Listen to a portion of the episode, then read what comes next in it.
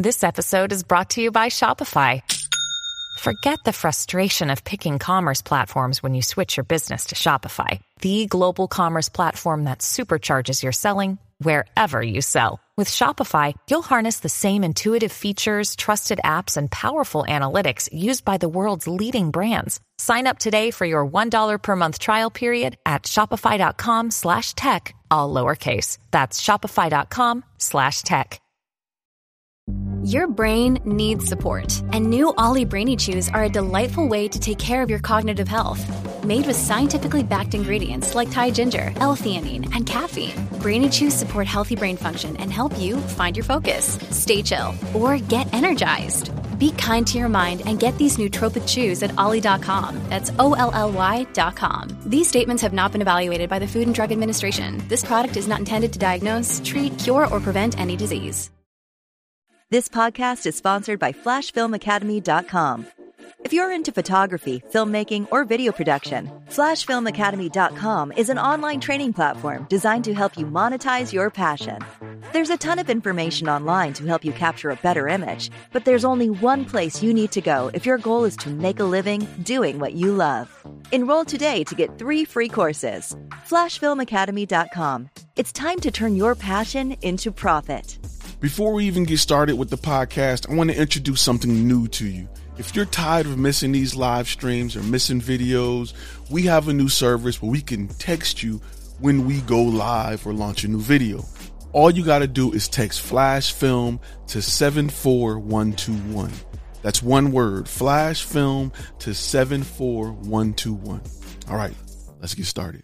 What's really good, ladies and gentlemen? Today we're going to talk about something that it's a, it's a topic we gotta we gotta address. We gotta address because there's a lot of people who are selling you guys old ideas and old systems and processes that used to work, uh, and you guys are trying to use those in a today's world.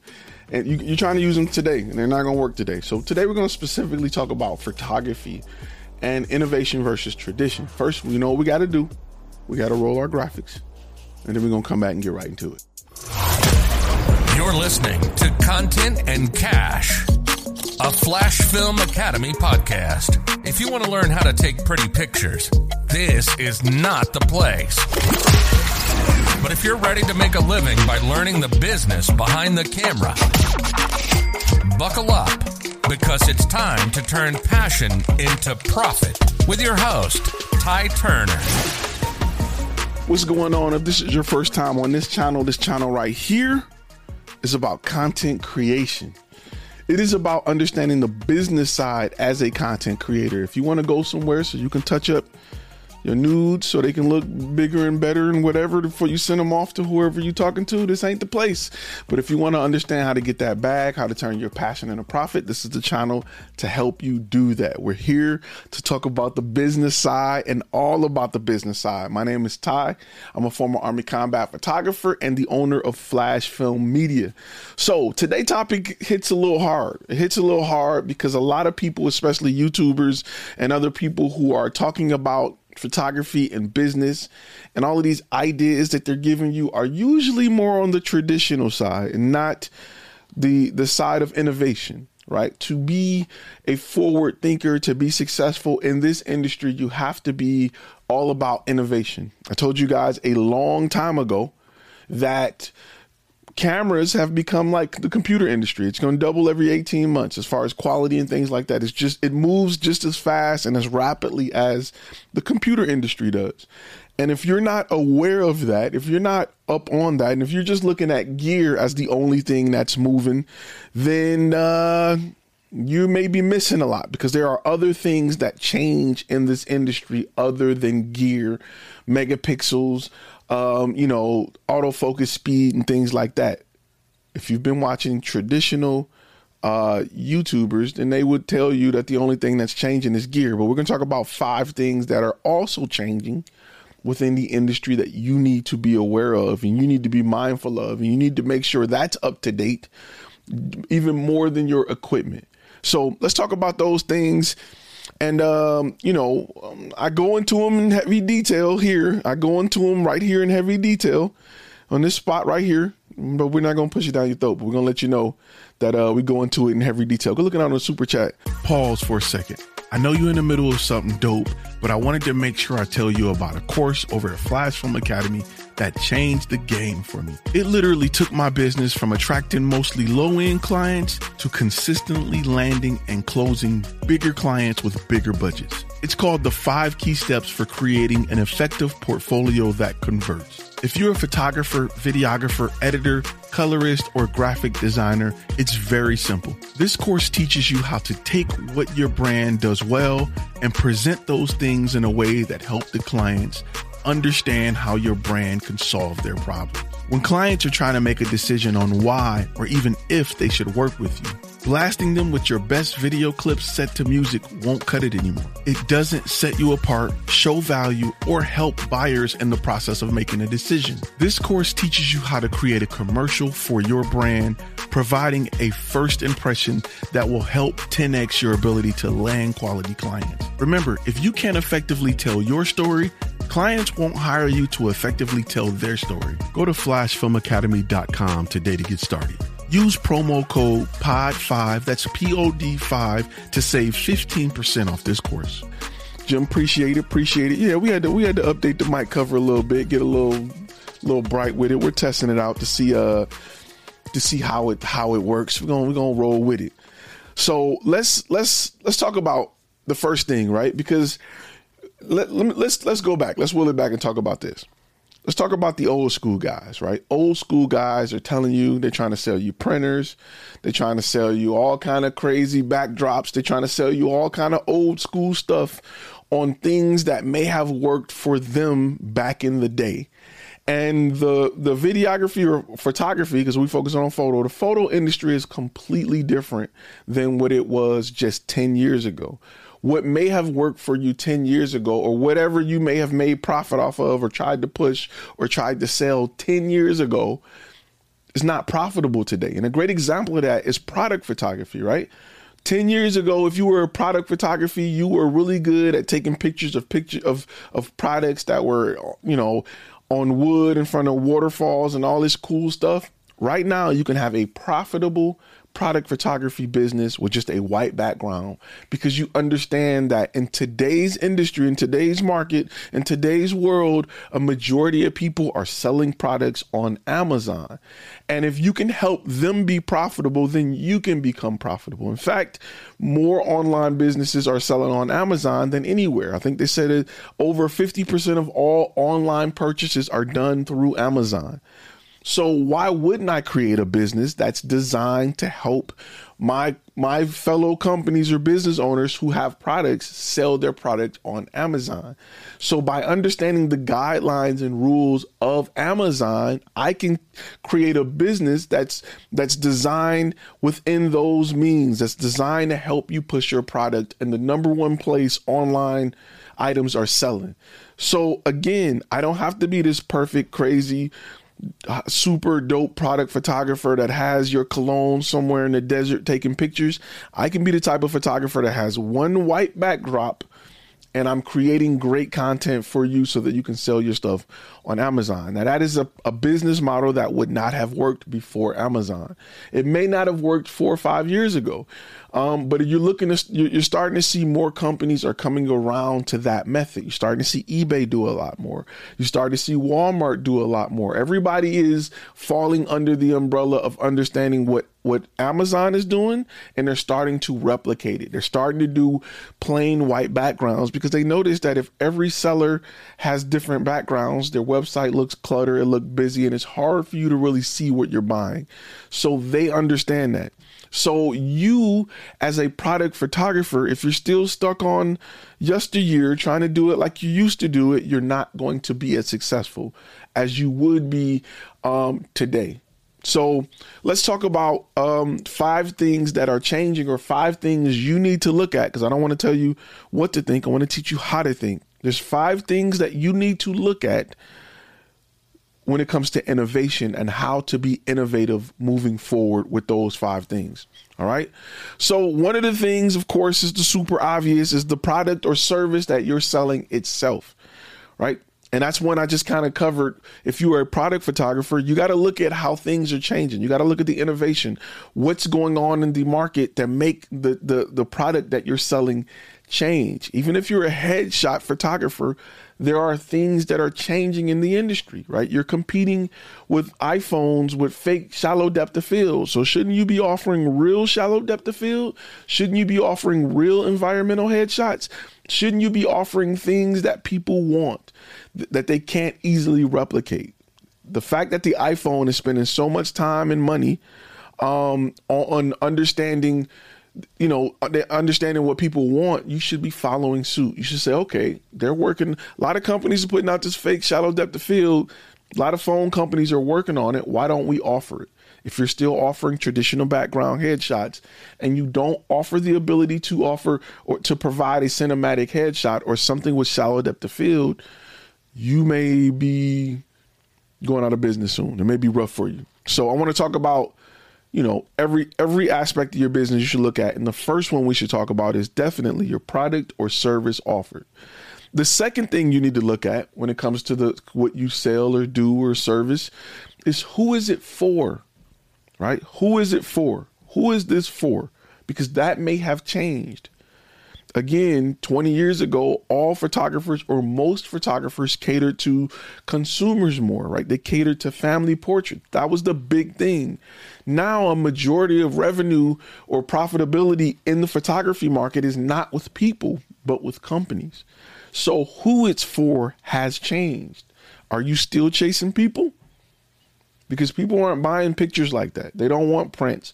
You don't walk in your family house and, you know, you see a ton of pictures hanging on a wall anymore, and people have camera phones. They can take 20 selfies in a day. It's not like it used to be where you just didn't have pictures of people. You had to get everybody together, get dressed up, go to Sears to take a family portrait. Now, at your next meeting, your next family outing, y'all can just get together and take a selfie. That's why front facing cameras have wider and wider angles because more people are taking selfies with more people. Ussies is what I used to call them, ussies, but don't, you know, that's just my little slang. Um, number three is how will you market the product, right? You got to think about innovative ways to market your product. Remember, I was talking uh, a little bit a little while ago to my gold members as to how once I understood through my beta client, which again we I'm gonna keep pushing this on you, not there.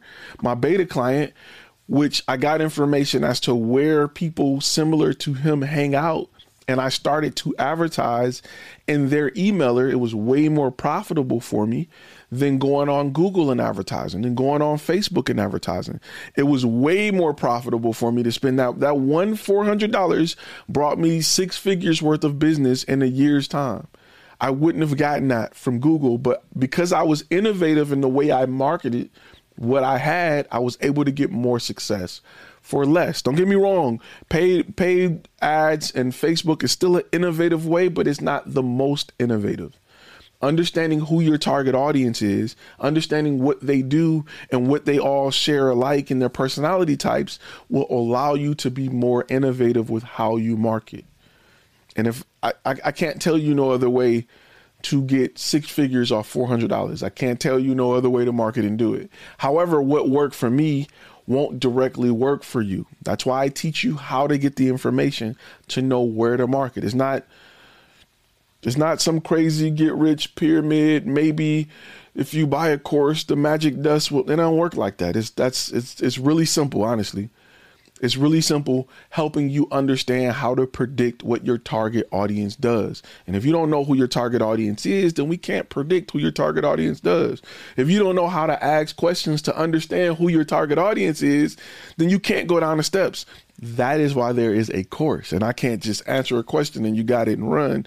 That's why it's important for for me to have a course where I can sit down and walk you through the steps so that you'll have things in place to understand what I mean when I say get a beta client. It's a whole lot more to it than just going to get somebody that's going to tell you what to do. If you don't have certain items in place, the information that they give you may not be relevant to what you're trying to sell.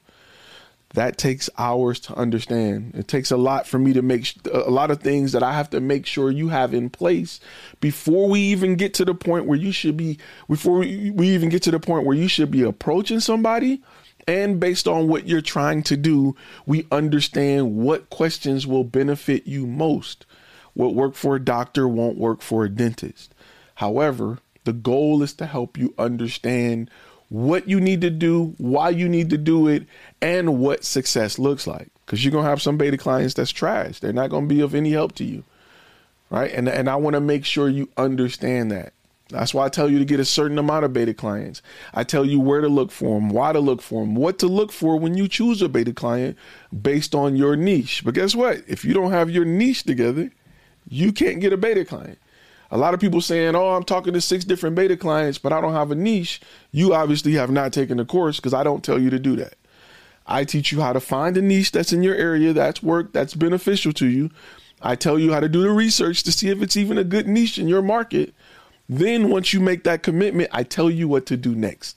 So a lot of questions and things I get about niche and beta client, and then you get into pricing they're all out of order and i can tell who has went through it and who didn't because they're asking a lot of questions that we typically cover. But again let's go back to the main topic. You have to think about who this is for because the, the target audience has shifted when it comes to photography right? Because 10 years ago people wanted pictures for just print you needed a high megapixel camera. You had to you got to have a high megapixel camera if you're worried about print. But nowadays our target audience is doing more social media than anything and things reverse. They don't want a big 50 megapixel picture because they want it to load fast on your mobile device. So the target audience and what they want and who it's for has changed. 10 years ago, you needed a big old, huge, hefty file. Now they want something a lot slimmer because it's coming up in the timeline. It's coming up when you scroll. They don't want huge pictures. So just two years ago, 50 megapixels was the thing, 40 megapixels, 30 megapixels. Now, 12 megapixels is where it's at. iPhones understand that. While Samsung's giving you a 100 megapixel picture on a phone that you'll never be able to send or share or upload anywhere, you're not going to print it from your cell phone iPhone, Apple has been smart enough to say, you know what? The number we need to stick to is about 12 megapixels. We don't need to go over that. There's no reason to. You're not going to send somebody a 24 megapixel picture. You're not going to want to download a 24 megapixel picture. You can't even upload a 24 megapixel megapixel picture that will remain 24 megapixels. Even Facebook is looking at it like we're not about to put this on our server. We're going to strip this thing down to 1.6 megapixels because everybody's looking at it on their phone and we're going to post that. They understand that. And if you don't understand that, you will make the mistake of thinking that 100 megapixels is the way to go. So, by understanding who it's for, you can help create the right content or the right um, product. That's why you got to be careful with companies who are trying to sell you a 100 megapixel cell phone because they're going after a market that don't understand. They think more is better and it's not. I'd rather have a really good 12 megapixel camera than a 100 megapixel camera that's okay. Because I know I'll never use 100 megapixels and I damn sure don't want it taking up my phone memory.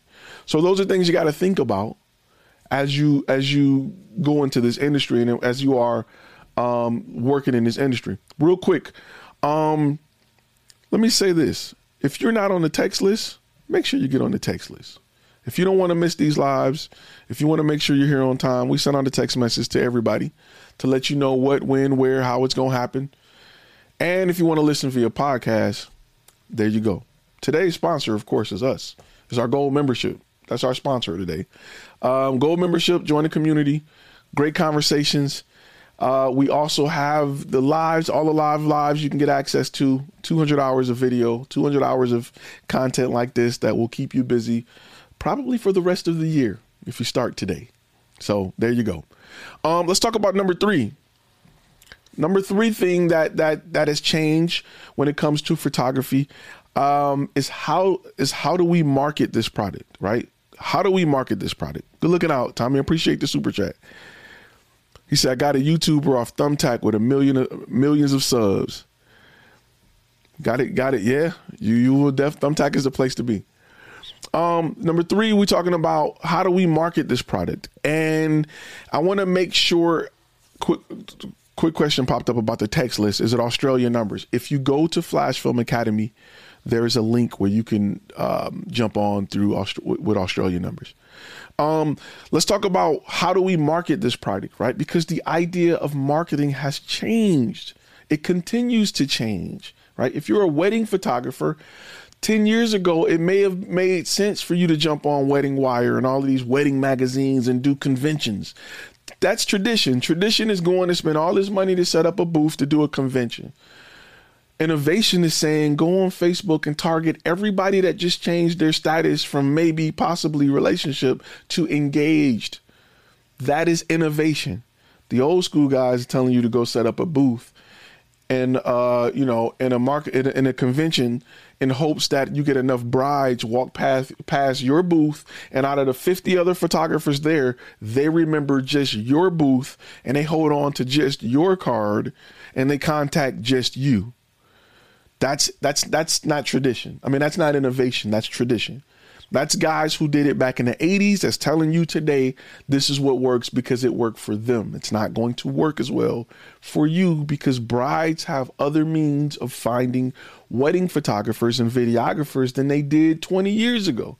20 years ago, all they had was a magazine and a convention. Now they have tons of websites um, tons of Facebook groups, tons of places to look for wedding photographers.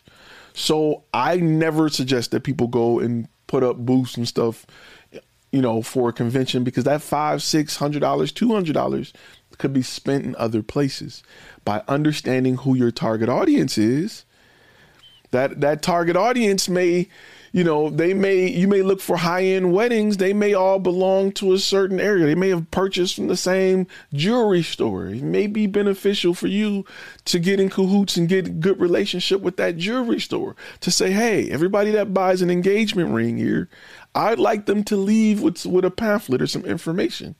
Again, those are things that you start to see here. I'm gonna keep push keep punching y'all with this because I get a lot of questions on things that's covered here and here all day long. So a lot of people don't they don't know what's in the course. You're gonna find out. You keep watching me. All right. So let's talk about um number four, the fourth thing you need to worry about that or fourth thing you need to keep in mind when it comes to innovation versus tradition and it's how do we provide that service right how do we provide that product or service years ago we would provide you with prints a print book Today, people don't really want that as much. Prints don't sell as much as they used to. You, I'm not saying you can't make a living off prints, but it's a lot more difficult than it used to be. People rather have digital images. Well, how do you make profit if the photographer of yesteryear is telling you to make sure your profit margins on your prints are great? How do you still make profit? Understanding that is something you need to do as a business owner moving forward. You need to understand that as a photographer, how do I make profit? How do I continue to make profit as a photographer if I can't sell prints? What's next? Some people say NFTs and other things. There are plenty of ways that you can do it with licensing and understanding who your target audience is. If they're using it for social media, then it's a whole different pricing strategy than if they're printing it. But but knowing how they plan on using it and all the other f- three things I covered so far will help you understand how to price it, why to price it. You got to know why you should be pricing it a certain way. It's extremely, extremely important to know. Um, and number five, let's get with number five real quick. And and we want to talk about. I kind of touched on it a little bit. Number four, but how to be profitable where should your prices be? Where should your profitability be? Should it be in your upsells? Should it be in charging per by time? Should you be charging by the project? Should you be charging per picture? Where should you be charging? Because where they used to charge back back in the day, where, the, where they used to charge is no longer profitable. It's not as profitable as it used to be. So you need to understand how to be profitable. And if you don't understand that, you won't be profitable. If you giving people all these pictures for free and you got all these upsells that you've thrown in for free and you you're trying to hope that they buy a print, you're not going to make money. You're not going to make money. If if your only way of making money is sending somebody a proof that say proof all over it in hopes that they buy a print, you're not going to make money. Cuz people are uploading them pictures that say proof on social media and they don't give a damn about your your picture. They'll take that junk to Walmart and they'll print where it says proof on it and it'll be sitting in their living room 10 years later and you never got paid off of it. So you have to understand how to be profitable, how to shift and move things around to be profitable so that you can survive in today's world. If you do it based off how your uncle, your uncle daddy and all of them did it years ago, you won't be profitable. So those are those are five things you need to think about when it comes to having a photography business so that you can remain relevant. You're going to have to be innovative. You cannot stick with tradition in this industry. Let me go over them real quick. And yes, I'm going to be answering questions. So go ahead and pop your questions up. I'll be answering them. And gold members have the ability to log on by going to live.flashfilmacademy.com. Oh, we definitely got this. There you go. This is bright as this. That's super bright. I wanted it to be that bright. So I have your attention. I don't know. We testing it out this week. We're gonna see how it works. So, number one, of course, is your products or services. You need to evaluate your products and services and make sure you are taking an innovative approach. Number two, you got to think about who it's for, because that has changed. It ain't who it's for, who your product or service may be for or is for will change over time. It'll go from consumer to business it will change. You may you may be selling something that works for influencers more than it works for business owners. You need to know that. To do that, you need to have great relationships um, with beta clients, or you need to be in the industry enough to see where it's shifting. I'll give you a great example: gimbals. Right, gimbals used to be something that was just for a high end movie. If you didn't have a high end movie production, you didn't have a gimbal. Then it moved on down to indie films. I remember the first gimbal, electronic gimbal I seen was like six or eight thousand dollars, and I was like, wow, I wish. Then they started moving down to like two thousand dollars. Then I started seeing more and more. And now you can get a gimbal for ninety nine dollars. So the industry has changed because of innovation the target audience, you, you're selling people gimbals for iPhones or cell phones. That's something you would have never thought of just five years ago, 10 years ago. People would have never thought about the ability, or ha- they never thought they would have had an affordable solution to provide um, stable footage via a cell phone. So things are changing. And that's why, depending on what type of photography you're doing, if you're doing photography for social media, you may be able to get away with cell phone photography if your lighting is great. That's why a lot of people say, well, the big camera, these cameras will never take over big cameras. If the market shifts, it will. If the market says 12 megapixels from my iPhone is enough, why would I hire a guy that's charging me extra because he paid more for a camera when I can get this guy that produced great content with a cell phone? that's within the price point that I'm looking to spend. There are other factors other than image quality, uh, sensor size, and things like that that may, you know, that may kind of help towards the demise of a bigger camera. I don't know if y'all been watching, but go look at some of the video you're starting to see out here with iPhones recording straight to ProRes. It is phenomenal. Like it is, it is Sony A6500 level. Go look at it. Um, go look definitely go look at it it is ridiculous the ProRes that are coming out of I, to iphone 13 pro maxes is on the level of a a65 a64 a6300 when it comes to 4k probably a little bit more dynamic range and much better focusing go go look at some of the videos guys are popping up with uh filmic pro and things like that so if you're working with somebody that's an influencer, they're looking to create stuff for TikTok or Snapchat. Remember, those companies are creating companies. They're creating businesses. They're they're profitable. They're very profitable. You know that that may be a you thinking of a B 2 C. That may be a B 2 B. I know people who make a living off TikTok videos. They may want you to create content for them, and if you can do it on the phone, they won't care You're thinking about the big commercial. Thinking about Nike and Budweiser that care about the camera that you may walk in there with. Your average client or customer or a client base that you can probably live good off of, making six figures a year, may not care. So if you can do it with a with that type of device, why would you turn down the business? Um, so again, innovation will come in the products or services. It'll come in who is it for? It'll also come in the form of how to market it. Innovation is going to happen in the way you market the product or service. Innovation is going to ha- to happen in the way we provide the product or service, and innovation is going to happen in the areas of profitability for those products or services. If you are stuck on one of those five things, you may have a problem. So look at that when it comes to your business. Um, and definitely uh you know go from there. No zoom link. Let me make sure i post that zoom link then for the guys that are uh are jumping or for the gold members that are jumping in. I apologize. It is not a zoom meeting zoom link there. We're gonna we're gonna post it.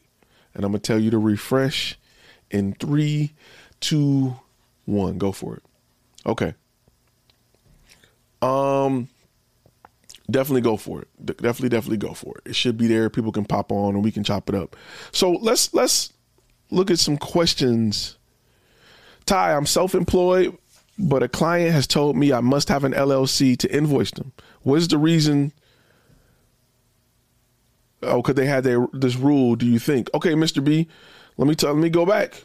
Remember, I told you businesses do business with businesses. They don't do businesses with people. They need an LLC because there's a lot of tax information that they can't when you when you have a contractor, it's a tax write-off, right? And that contractor needs to be in the form of an LLC in most states. Businesses do business with businesses.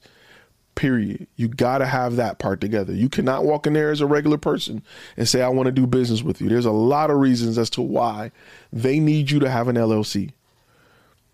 They need you to have an LLC. You that that is that's that's lesson one almost. Um, and those are things that we go over there and here too. Um, but you got to have your LLC together. You got to have your business together if you want to go do business with companies. It is it is a no brainer. Um, so give me a second. Let a few people in. Um, let me see. We had a few other questions. Few other questions. Um, you want to say you should charge clients the same price or just go work with an iPhone? Good for profit. I want to make sure I understand that question, uh, Instinct Visuals, because that's a good question. I want to make. I'm I'm saying that there is a. I'm saying that there is a large group of clients that will be more than happy to have you come work on their project with an iPhone. There is a large group of people, influencers and others, that will be if you had just an iPhone and you wanted to get into this business, if you focus on your bit the business aspect of it, you should be able to create enough revenue with an iPhone to buy your camera in today's world. Absolutely. Absolutely. There are people who want to upload content consistently, that want to manage social media accounts, that want to post on social media, that will be more than happy to hire you to come in and create dope content with a cell phone to help you move to the next level. I'm not saying you got to live there, but to help you move to the next level. There you go. I had somebody tell me it's easier to find anybody to hold a camera, but it's harder to find great editor. Um, I'm gonna be honest with you. I'm gonna be really, really honest with you, and it's gonna probably be it's gonna go over a lot of people's head. When it comes to artificial intelligence, I feel like editor is first on the chopping block. They're going after editors first. They're going after editors first when it comes to AI. There, there, there, there's a ton of software right now that can take text and um, that can take text and have the ability to chop up a video to fit what text you want to display. So keep that in mind. They're going after editors when it comes to AI. And as crazy as it sounds, uh, you know, it, it, it just is what it is. It is what it is. So, you know, now you know.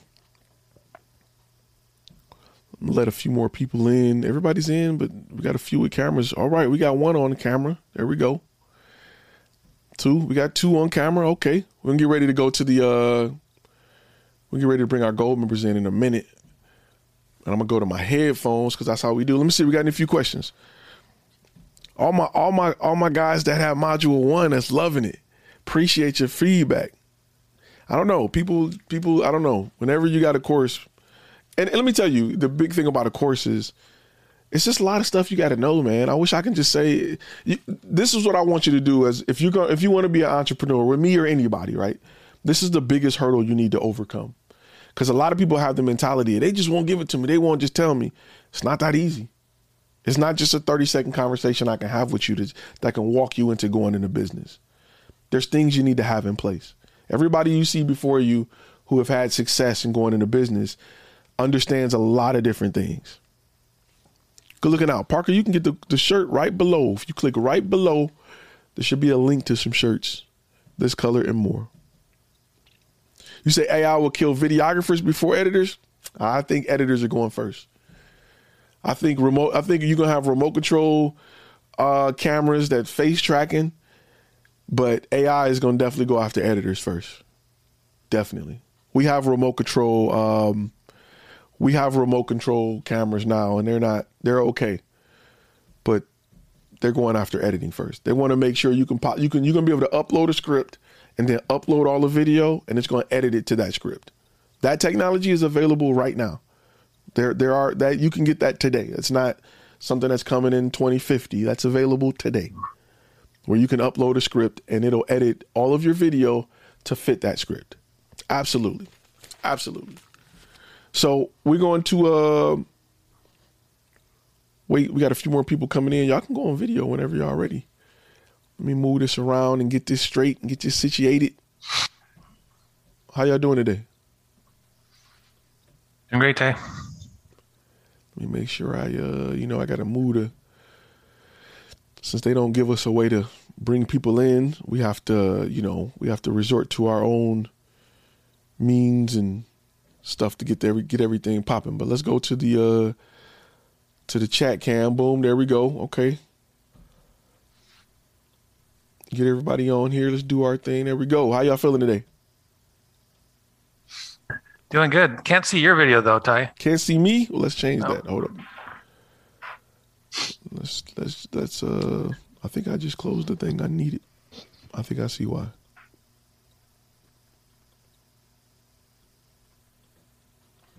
Now I got to go here and I got to there we go. Remove myself from the remove myself. Boom, we're back. Okay, here we go. Now we got that. Okay, good, good, good. So everybody's doing good. Anybody got a win this week? Anybody got a win this week they want to share? Even if you're even if you're watching via via chat, you can jump on there and post a win. I know someone said they they, they landed a big deal off of um, off of Thumbtack. They landed an influencer that had what is it, hundred thousand subscribers? That's big. That's big. I like to hear the wins. Um, let me ask you guys this: since you're here, where where are some of the places that you've heard previous photographers or videographers give you advice that did that had no no innovation in it? It was all old tradition. You know, when it comes to running a business. Well, where I'm at, we deal with a lot of um, everybody's old up in the middle of nowhere. Um, but the I know we ran into a couple of people that owned local TV stations.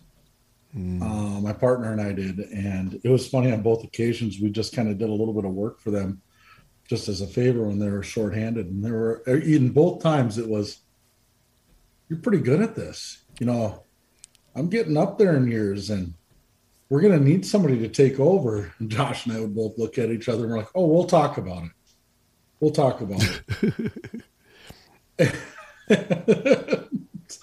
um, but yeah, it's straight old school, your local television station style. But I guess most of the advice kind of, and I hate to say this, this is horrible, kind of went in one ear and out the other just because it was so not relevant.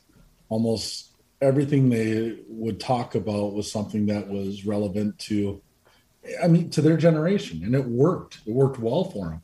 I, and I mean, great for them. But moving forward, I mean, they're leaving. Yeah. We're in it and still going. we need to be. Um, well, when I was in IT, we'd always tell our customers, um, "We're on the bleeding edge, so you could be on the leading edge." I like that. That's that's dope. And that's true. You have to. You you have to. You know, I've met marketing companies. I'm like marketing companies that are just in the past that are like, we're going to send out, you know, mailers and we're going to have postcards. And I'm like, are you serious? Like, we need five thousand dollars down so we can get. You know, I'm like, what? So we can get three thousand. Was like, there is no way. When I they started talking like that, I was like, I'm out. I am. I am. I am out. There's no way. There's no way. Parker says, uh, landed a fitness company creating a nationwide fitness app, 30 plus videos. That's what I'm talking about, Parker. That's that's life changing right there. That's a new car. A brand new car. Come on down. Like that's literally what you just got right there. Where's my uh I got a I got a um a sound effect for that, but I'm just gonna play a little bit of it because I don't want YouTube to trip. This is for you. All right, all right. That's just a little bit. That's all I got. That's all I can play. Anything over two seconds is copyright. You're going to get a strike for that. Yeah. Anything after that, I'm just it's going to be trouble. So I ain't going to do that. yeah, I got a uh, maybe win. Okay. I did my first uh, proposal using structured based pricing. So I didn't end up going with Proposify. I, mm-hmm. I tried it, and um, there's a few things that were missing, and I went with one called Panda Docs. Panda Docs. And and it's very similar. I think it's a little more powerful than Proposify, but same exact concept. You can have your your template pages you can drop in, your pricing tables, contracts embedded, videos embedded, signatures. So it, it's it's a direct competitor yeah. to um, to Proposify, but set it up and uh, there's still lots more to do because as you know it takes a long time to make those pages and, and that content and that's going to be a week's a week's worth of work probably to get a really nice presentation. But i rather than trying to make it perfect i got something done and um, got my structure based pricing and that was that was pretty that was a great way to think about it. I hadn't done before. Before it was like a, here's a day rate um, you know and it's like didn't make sense and you end up with some huge number and they can't see where that's coming from or uh, so this way it starts starts kind of small and you know if you want a one minute video it's this. If you want additional minutes here's how they add up. If you want us to be on on set for you know that first first hour to show up that's your where your big number is. Mm-hmm. and then each additional hour after that it's smaller but um, that makes sense to them because you got to pack all your gear and you got to take it all there and you got to set everything up and that first first hour it takes a long time then you got to take it all back you got to ingest the footage clean it up put everything back so what I usually do to, to help sell that first hour is I would include a lot of stuff. You know, you know, we show up on site, we set up equipment, we take down, we unload for just a lot of stuff in that, so they feel like it's value in that yes, I did, hour. I did say that. I explained what that first hour contains, mm-hmm. the, the, and tried to make it sound impressive. Like it, it, well, it is impressive. There's a lot of work to just do an hour of, of on-site video. So because in that first hour, I never. We usually get there thirty minutes before. We usually get there, you know, I usually say you, you get the first hour, but really you're getting two hours because we're setting up. You're getting the first hour of filming, and that's kind of how I would, you know, setup time is is all of that is you get an hour of, of filming, but we're still getting there 45 minutes, 30 minutes before the setup. That's included in your base rate. Base rate. Oh man, I'm horrible. Yeah, you, I'm all you, if I'm showing up, we got to unpack too. So if you're gonna need, I mean, there ain't no such thing as a one hour job. True. True. So, well, time is money, and I and, and that's why I load seventy percent of it in the base rate. So I had a client who they basically wanted eight thousand dollars worth of stuff for five thousand dollars, and so by by by giving them the choices, well, you can have that five thousand dollars and just pick and choose. Do you want this video? They wanted a, a one minute Instagram and a three minute interview and and all these different uh, projects, but their budget couldn't handle that. So I'm going to let them pick, and they can see what's important to them, and if they want to click those check boxes and add those other products, then they can. Um, and that's so- that's what's great about the structured pricing is it gives you the power back to say, oh well, because if not, they can just say take three thousand off and we keep it exact. I want the package that you offered me for for five thousand dollars instead of eight. But with structure, you like okay, what do you want to lose?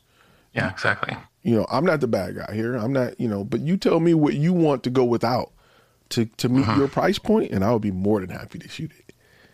So we closed a deal today with a company. I don't want to say who, um, because it's really local. and if they're watching, I don't want to say anything. But um, structured based pricing comes in really handy in instances where you just talked about somebody saying that um, they wanted to spend only five thousand for an eight thousand dollar project. So this project, they wanted to spend about seven thousand, but quite frankly, I knew they needed to spend more.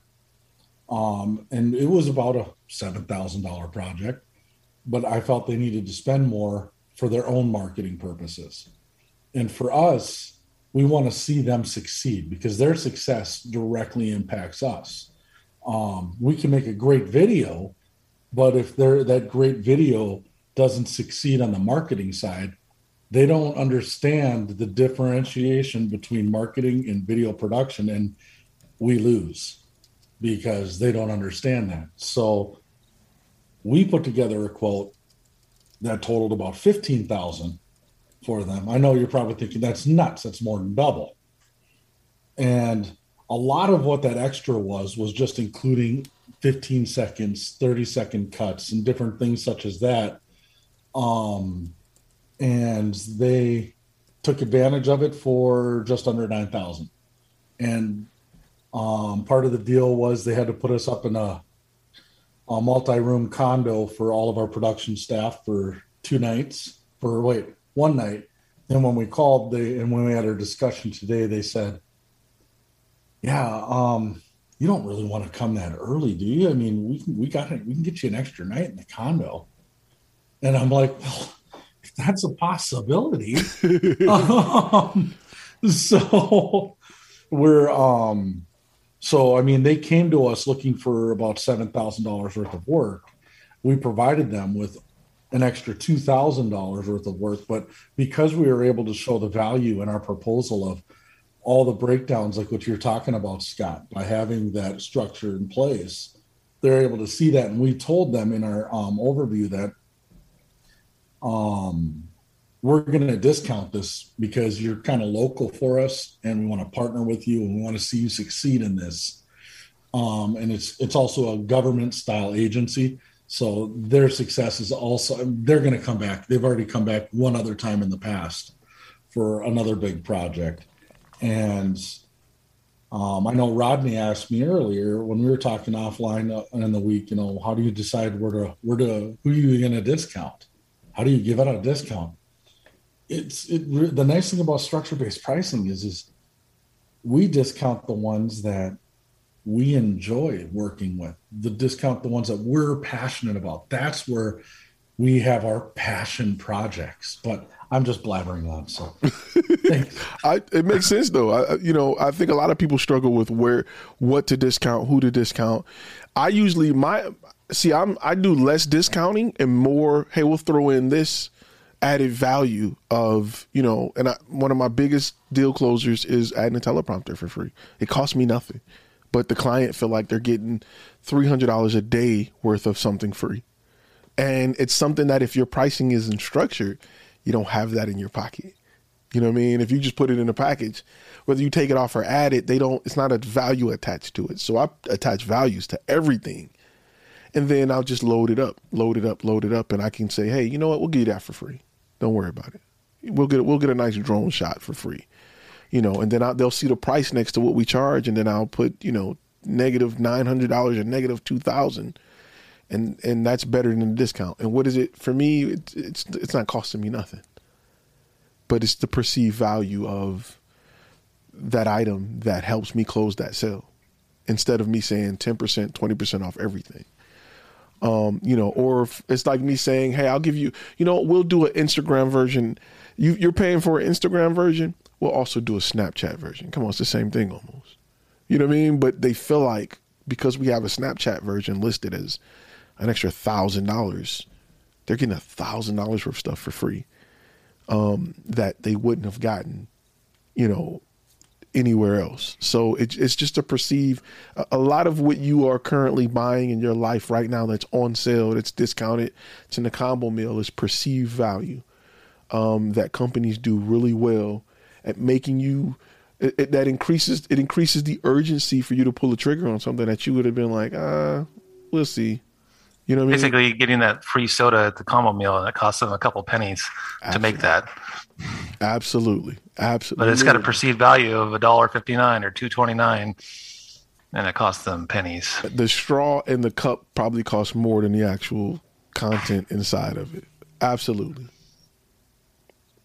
And it, you just feel better by getting it. It's kind of like the toy with the Happy Meal. Like you just feel better.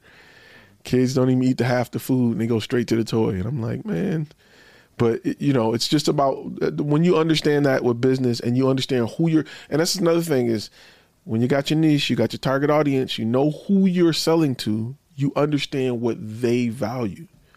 So you know what you can offer them to help close it because they all value this. If you're in the desert and you're thirsty, you're going to value water more than anything. I can tempt you to do anything in the desert with a with a bucket of water. I can't do that in the middle of a city. If I catch you in the desert with some water, you'll do something strange for some change to survive because the value is there. and understanding who your target audience is helps you understand what they value so that you can say, hey, if you guys close today, I'm going to give you this. Wow, let's do it. Let's do it.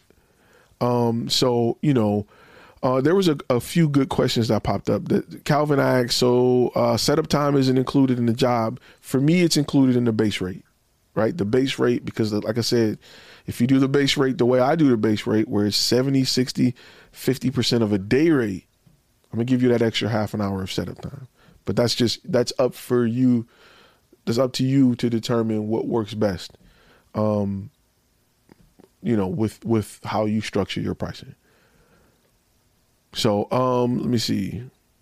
Buying another business. Uh, he says about he was thinking about buying another business that has a ton of business clients. Setting up an LLC is huge. Buying another one is bigger. Be careful buying another business because you may take on debt, future lawsuits, and things that you have no idea about. Do your research. Do your research. It's not hard to build business credit.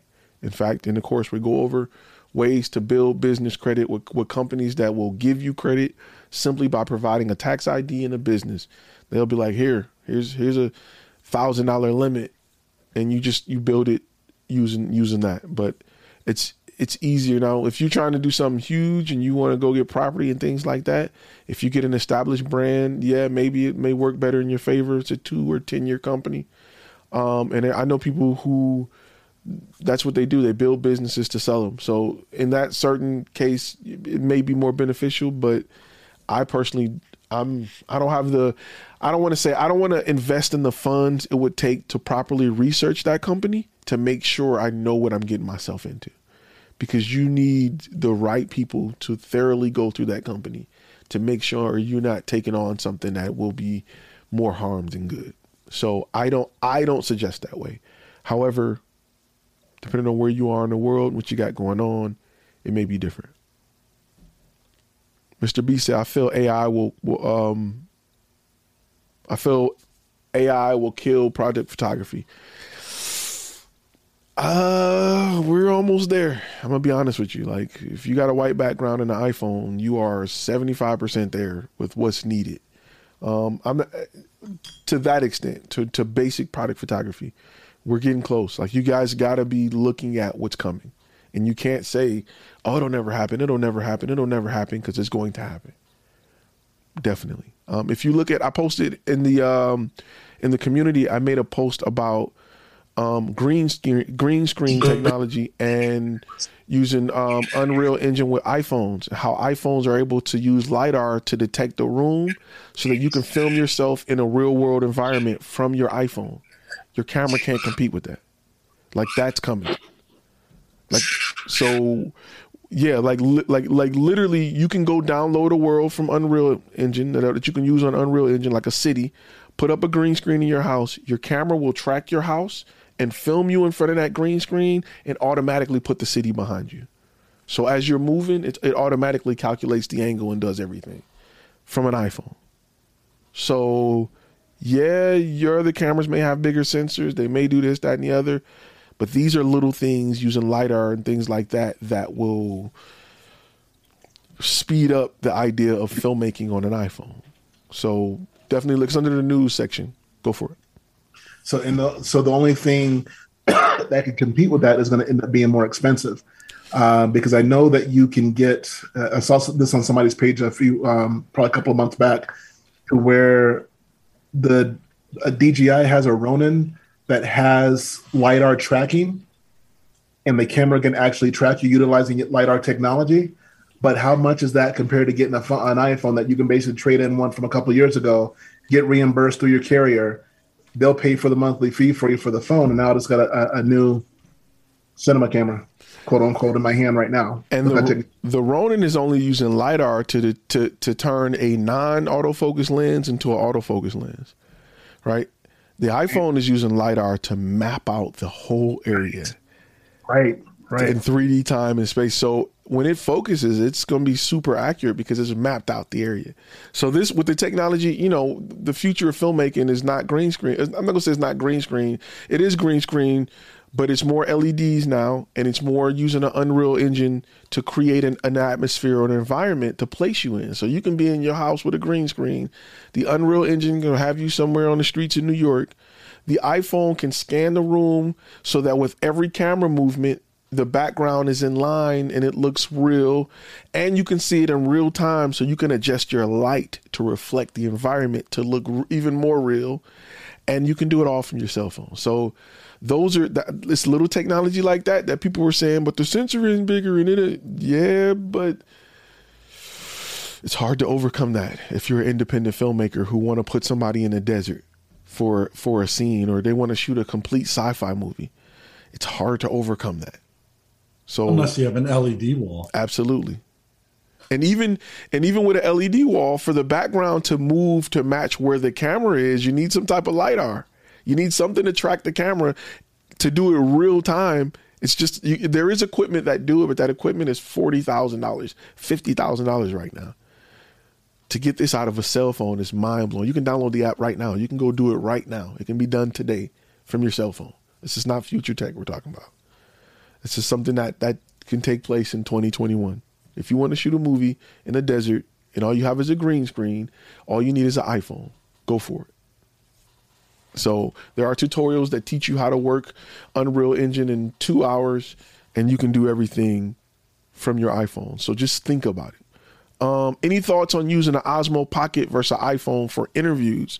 You know what? I'm actually thinking about working on a video that talks about that because the ProRes on the iPhone is ridiculous. I don't know if y'all seen it. Go after this video, go look at what people go look at the comparison between regular iPhone footage and ProRes iPhone footage. The ProRes iPhone footage look it look as good, if not better, to like a Sony A6500. It looked as good, if not better, to a APS-C level Sony camera right now. So just go look at it. I don't. I, I know some people think I'm pro uh, pro cell phone or iPhone footage. I'm not. I'm just pro innovation. So however it comes, I am trying to go in that direction. Uh, DJI has a big a big camera announcement coming next week.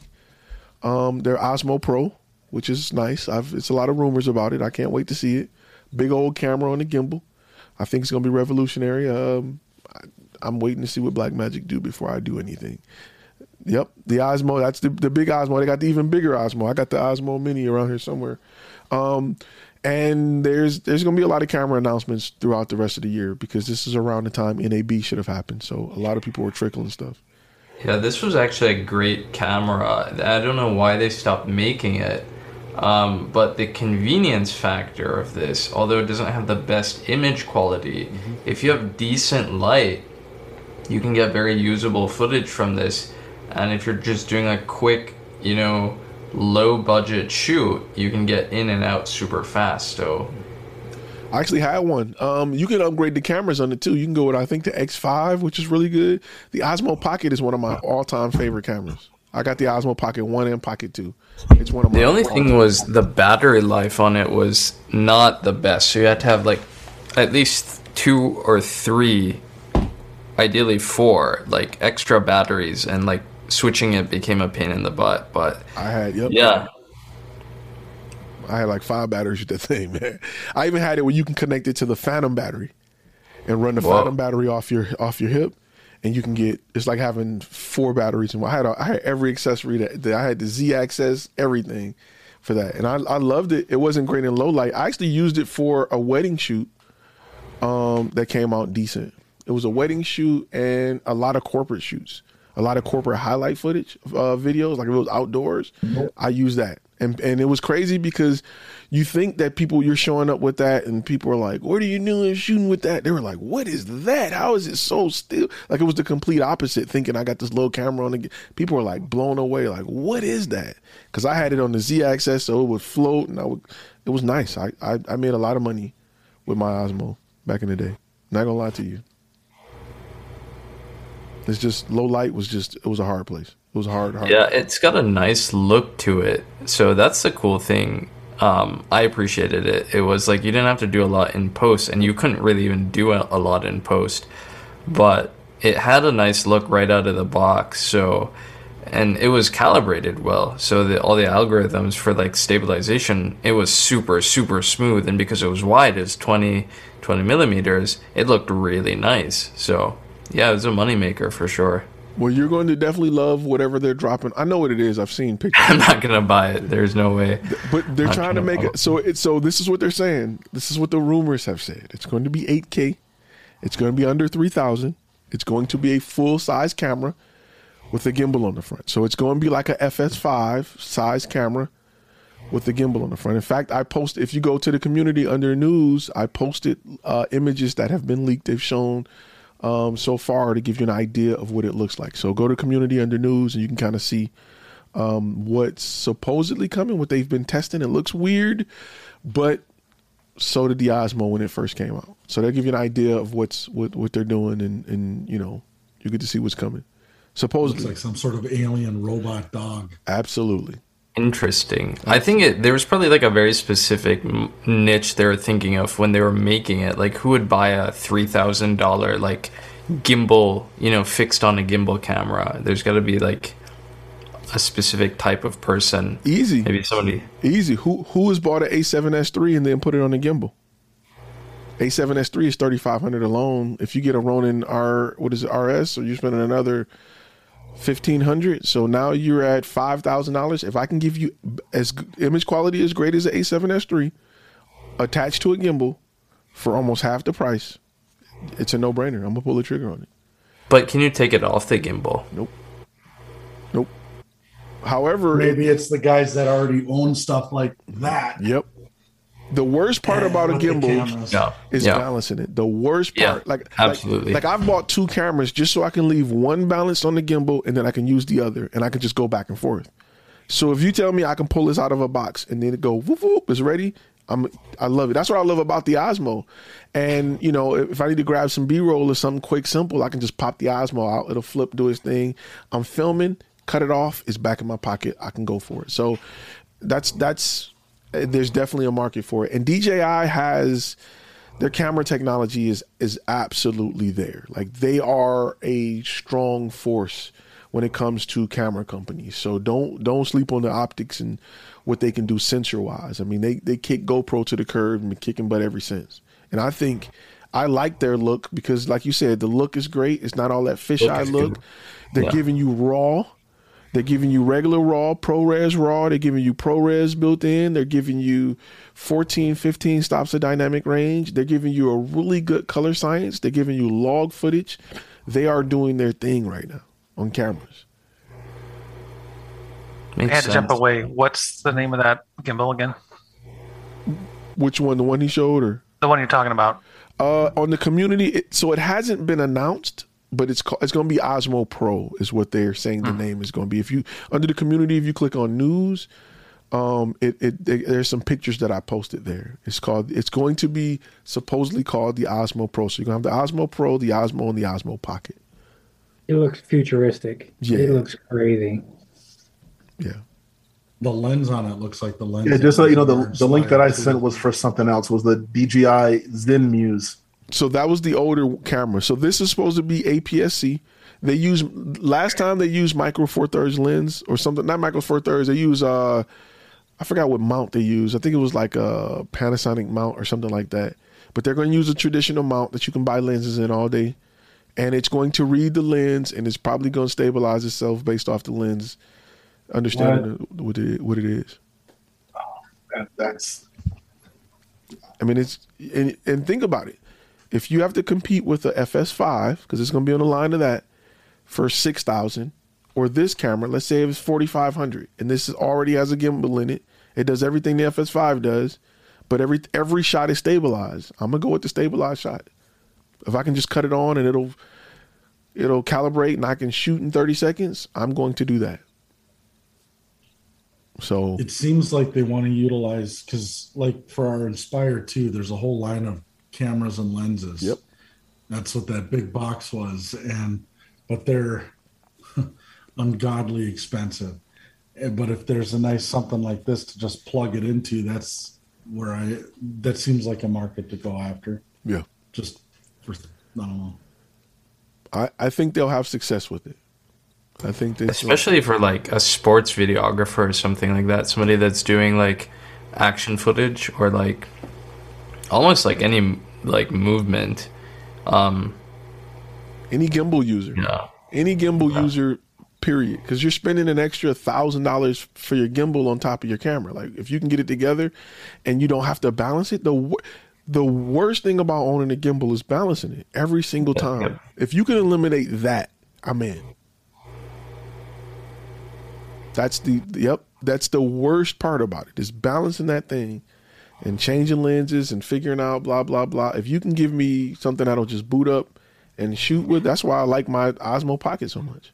I'm so waiting for an auto balancing gimbal. I cannot wait till they figure out that technology of like how it could like figure out the weight and you know how it calibrates itself to to test the motors and if it's balanced well when are they going to take that to version 2 where it's like it it moves the sliders and then it calibrates it and it's like then you just like tighten something and you know you're good to go i think that would be awesome if somebody could invent that i bet dji could probably invent that I mean, this is technically their invention. You just pop your lens on, it determines what lens it is, what it weigh, and it'll calibrate itself. So, that's cool I mean, this is technically it. So Ty, that means only you invest in glass. You just have to have that one camera or rent it each time, and you don't have to pay for the bodies, and you're in there like swimwear. Absolutely. And, and we're not even thinking about the remote capabilities. What if you put it on a tripod and I can control where it looks? Now I have, now I can get three of them and, and do a whole concert by myself. I can remotely control where they're looking.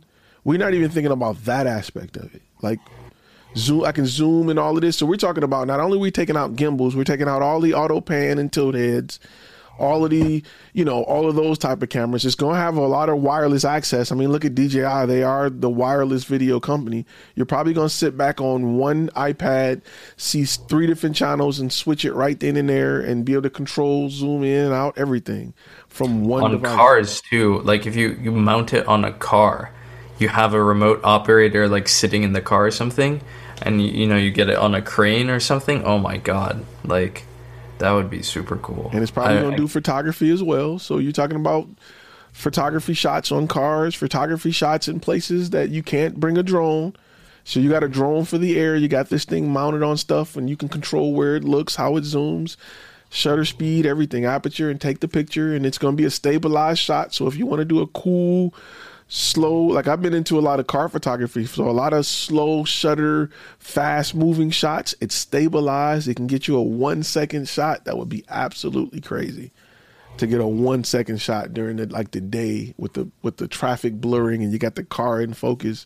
Absolutely. you know now that you meant you mentioned that I, I thought about who this is for it's for the single operator it's for the person who can't afford or doesn't want to bring a whole team on set to like you know run the whole thing and they just want to have that one thing that's who it's for it's for the single operator yeah. Single operator or heavy duty Steadicam guy. yeah So I mean, there's a lot of it's, it covers a lot of ground. I mean, that's a, a great uh, form of of technology that's just swallowing up ten different things at once. I mean, you know, the only thing that you like kind of worried about is image quality. But when you look at what the Inspire 2, look at the cameras that are on Inspire 2. They're ridiculous. They're absolutely wonderful. People are shooting movies, running around with Inspires, shooting Mhm. shooting movies with them. Like it's you know so.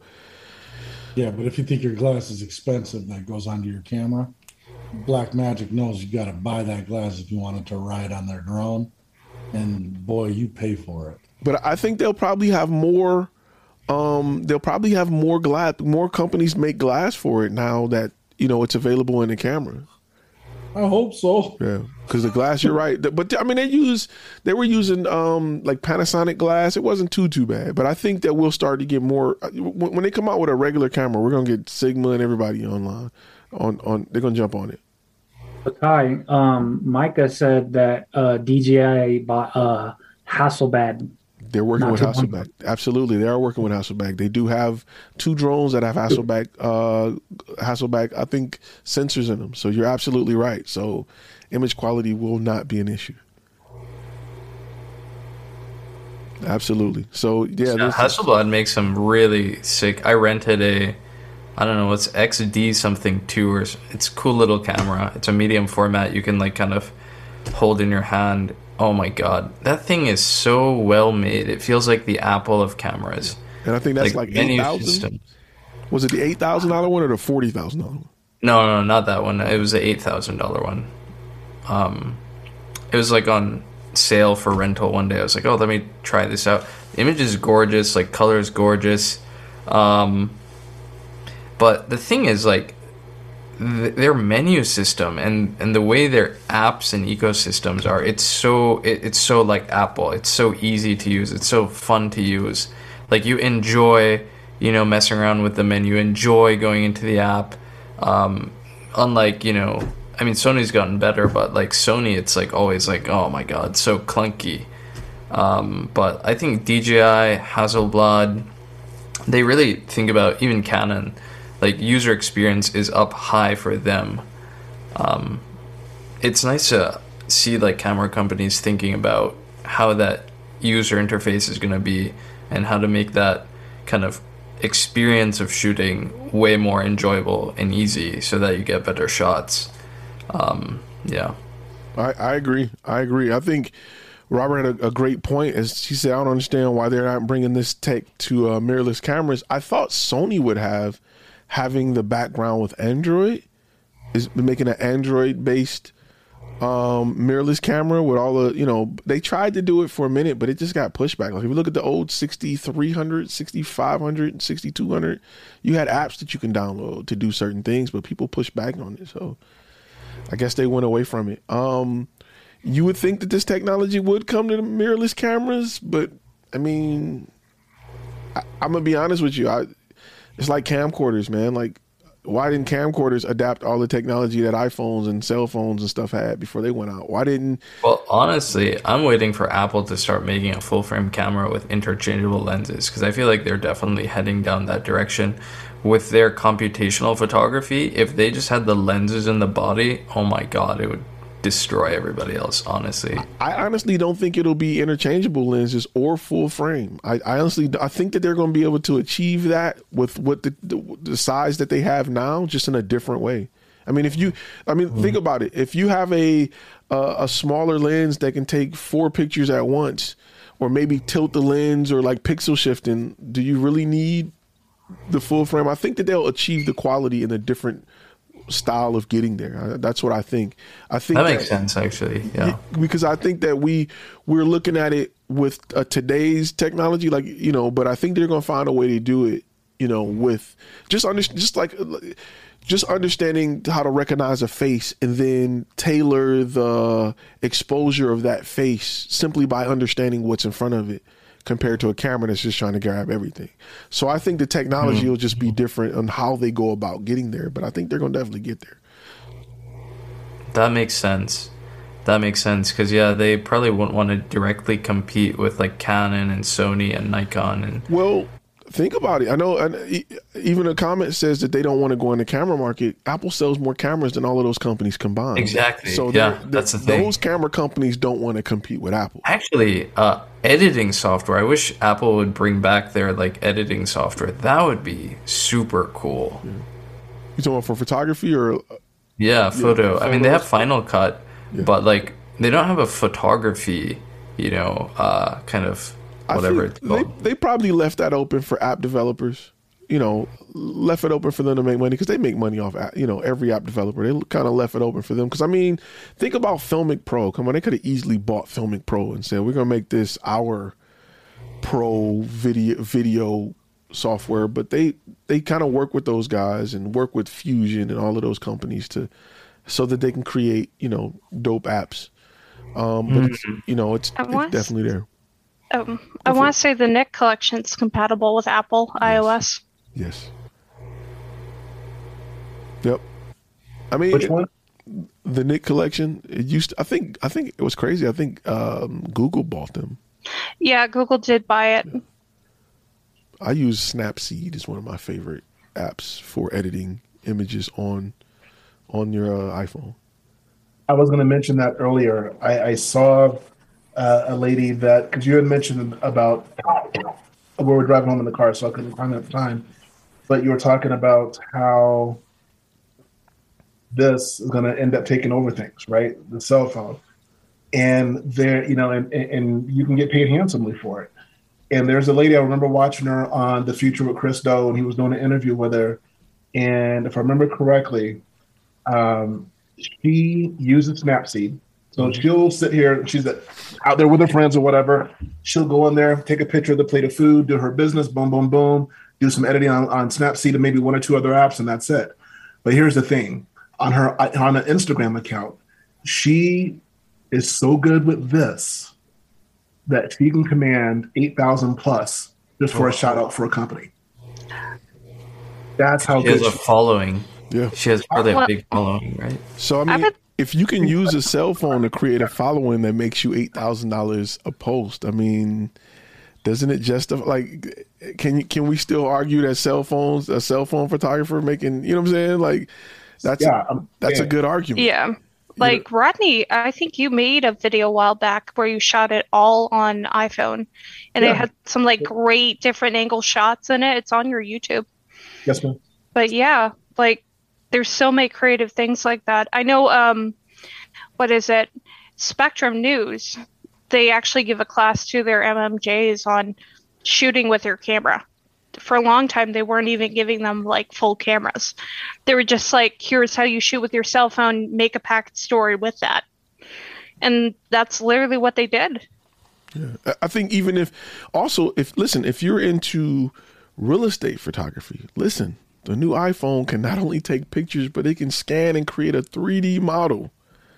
A 3D model of the home using an iPhone only.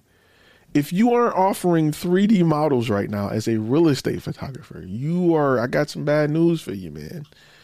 You got some bad news because it's going to be rough when a when a real estate agent can walk into a house with an iPhone scan a room, create a 3D model with pictures to upload in minutes. You have to beat that. Your competition is an iPhone. If you can't outshoot an iPhone, it's going to be rough for you. So we're talking about not just 3D models in real estate. It's going to be like that for product photography very soon, where you can scan a 3D model of a cup, upload it to Amazon, and not only have pictures, but if you've been to Amazon lately, you'll see the thing pop up to see what this item looks like in your house. They're creating them with with lidar. So, can this be done with your traditional camera? Yes, with additional equipment. Four hours in front of the computer, their skill set knowledge to get on Blender and do all this stuff. It can be done absolutely. Or you can get an iPhone and point and shoot and walk around and scan it and upload it. So, those are things like. If you're gonna make ten thousand dollars off the same picture, how would you rather create the picture in three minutes on the iPhone or in four hours on the on the, using your camera and your computer? Like, so you talking like using Matterport software? Yeah. with an iPhone. Okay. Well, no, no, no. You don't need you don't need Matterport software anymore. Not at all. You can get a traditional 3D um, scanning app and scan literally your whole room and zoom in and and do everything with an iPhone 12 or 13. I've done I've done rooms just bored. It'll you'll walk around and scan it and it'll take high quality pictures and everything. Like it is crazy. You can do it of people, faces, everything. So and it doesn't require a third party app. It's just a straight up iPhone. There is there is a, a third party apps, but it's not like where you got to buy equipment or a subscription. Um, I've used. Let me see if I can find it.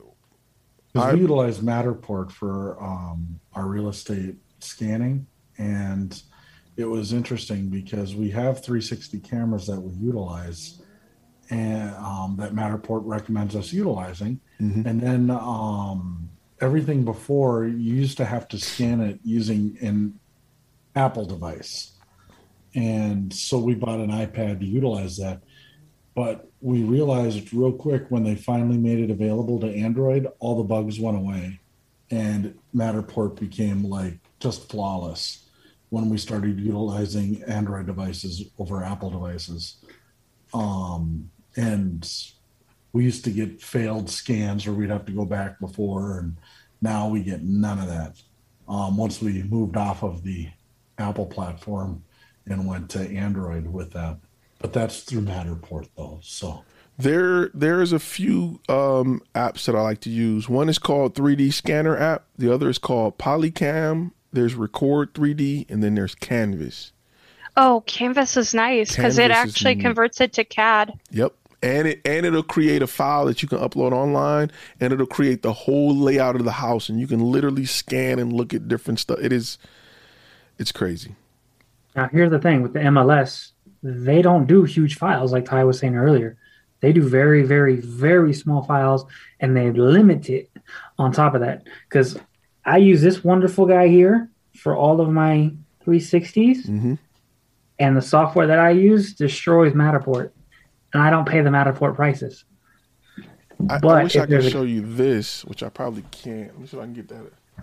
It's gonna be super hard to get this with my face in it, but so that's a 360, a 3D scale that I've created. Gosh, it won't come in. I have to find a way to share the screen, but let me see if I can send this to myself. It's a 360, it's a 360 scale that I've created of a room that I was in, and I mean it is ridiculous. Like it is, I can just go around the whole room and you can kind of see a little bit, but I you see how I can see the whole room there. I created this on my iPhone in like three minutes. And, And what were those apps again? You said 3D scanner, Canvas, and what were some of the other um, ones? Polycam, Canvas, Record 3D. Record 3D is great for products. Um, so I got Polycam, Record 3D, 3D Scan app, Canvas, and In3D. And these are apps that you can use today. Um, to even like th- with this app, you can scan yourself. See if I can get my face out of here. It's looking for my face. You can scan yourself with this app, and then you can create like your yourself dancing and stuff based off your scan. What? And you can do all kind of crazy stuff. It'll scan. You can change shirts and pants and No, no, no. yeah, it can dress yourself. That's called in 3D. So there's a lot of stuff that's just it's just hard to compete with, man. It's just you know, you can get you can add the biggest biggest sensor you want. It's just not going to compete with that. Like it's you know, so uh, I want you guys to stay ahead of it. Stay ahead of the curve. Because if you're in real estate and you're not getting calls, it's going to happen overnight. And I'm sure that real estate agents are sharing this with each other. I'm sure they're saying, "Hey, I, I created it," because I, I know companies like Zillow and them are like, "Hey, upload it."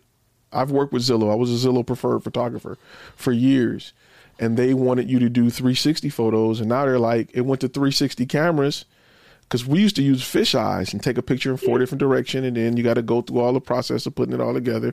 Then it moved to 360 cameras where you can put a camera in a room and you take it every three feet. Now it's like get an iPhone and walk through it, and then make sure you cover everything. The iPhone will tell you what it got. Save it, upload it. There you go. You have a 360 model of a home. You didn't pay anybody. You, the technology is in your pocket. And meanwhile, you have those who are in yesteryear that want to be um, real estate photographers that's saying, you know, we can do all these photos and yada yada yada, but they can't do 3D models. Um, The app is C A N V A S. Somebody asked Canva. I'm, you know, I got the Detroit Public Schools, and I'm got that up north. Been all over the U.S. accent, so forgive me if I pronounce stuff weird. Um, but it's Canvas. These are these are Apple um, apps. I'm not sure if they're available on Android, but C A N V A S.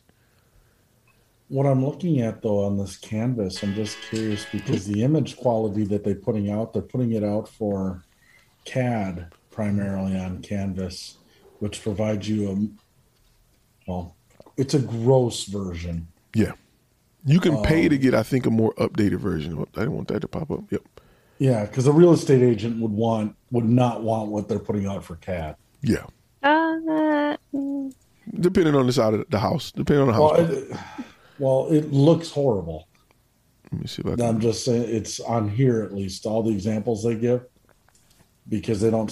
It's not meant for a walkthrough. It's meant for measurements and stuff. It looks like. That's even better. Measurements is. yeah, because if you're talking about architectural design firms and stuff like that, they want that, Yeah, and that's where it fits in well. No, no, no, I get that, but I'm just saying like I've I've worked with realtors who work directly with architects and they want to be able to have that specification there available for their clients, especially if they're building like a multi-million dollar home. No, and I hear you on that, and I know like, um, but if you're scanning a home, that's the thing is is you're not running in to scan a home for a real estate agent trying to sell a house that's working with an architectural firm to build a home. They're um, they want it for presentation quality to show it to Dick and Jane three cities over that want to move over here and can't come and walk through it. So in like Texas and stuff, you'll see people wanting houses that like, oh, I, I saw this house in Colorado mm-hmm. and I basically want to replicate that here in Texas. Or they had a house in California and they replicate it here and they replicate it in Texas. And that it does get used here. I mean, it does get used in Texas. Granted, I don't live in Texas anymore, but I did see it a lot there. Well, that's a that's a yeah. I understand that specific style in that case. Absolutely makes sense. There are different software that specialize in just the graphical presentation. Like this one is excellent for creating CAD from it, like the CAD design and the layouts and all of that. But there are some that's is strictly for show and tell that may not be as accurate measurement wise, but still gives you that walkthrough approach. And I think the one I used that that was perfect um, was the I think it was no, it wasn't Polycam. I'll tell you exactly which one. I just the one I was just I just had open was uh, it wasn't the actually the canvas looked good. That was the my version of the canvas looked absolutely. I wish I could show you this. I got to find a way to. Let me see if I can show you this. Let me see if I can send this to myself. Yeah, I haven't had a problem with it. I used it for um, a museum actually. They're a Fort Hood museum shutting down because they're turning over to the Modern Warfare Foundation. We didn't have a problem with it for you know a 3D tour. I'm just saying what I'm seeing here on their website. I, I they don't show like just walkthroughs. It's all if you go to the canvas.io website and take a look at it.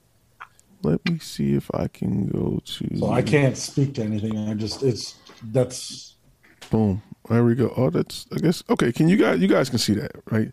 So I just shared that from my phone. Like this is what I scanned using my uh, cell phone. I don't even remember where this place is because I think I did it on my iPhone 12. Like it's not even my iPhone 13. And that's ridiculous. To walk around and just play around and do it, that's what I was able to get out of it. And I wonder if I can, let's see, oh, I can do a walkthrough. So it's kind of like you're standing here.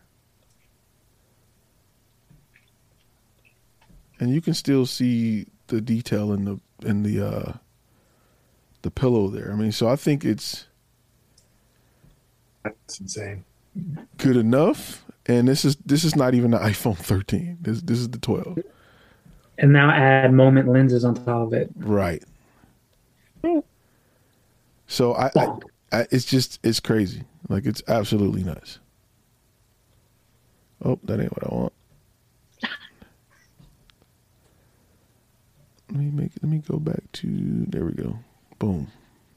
So I mean, I the technology is there.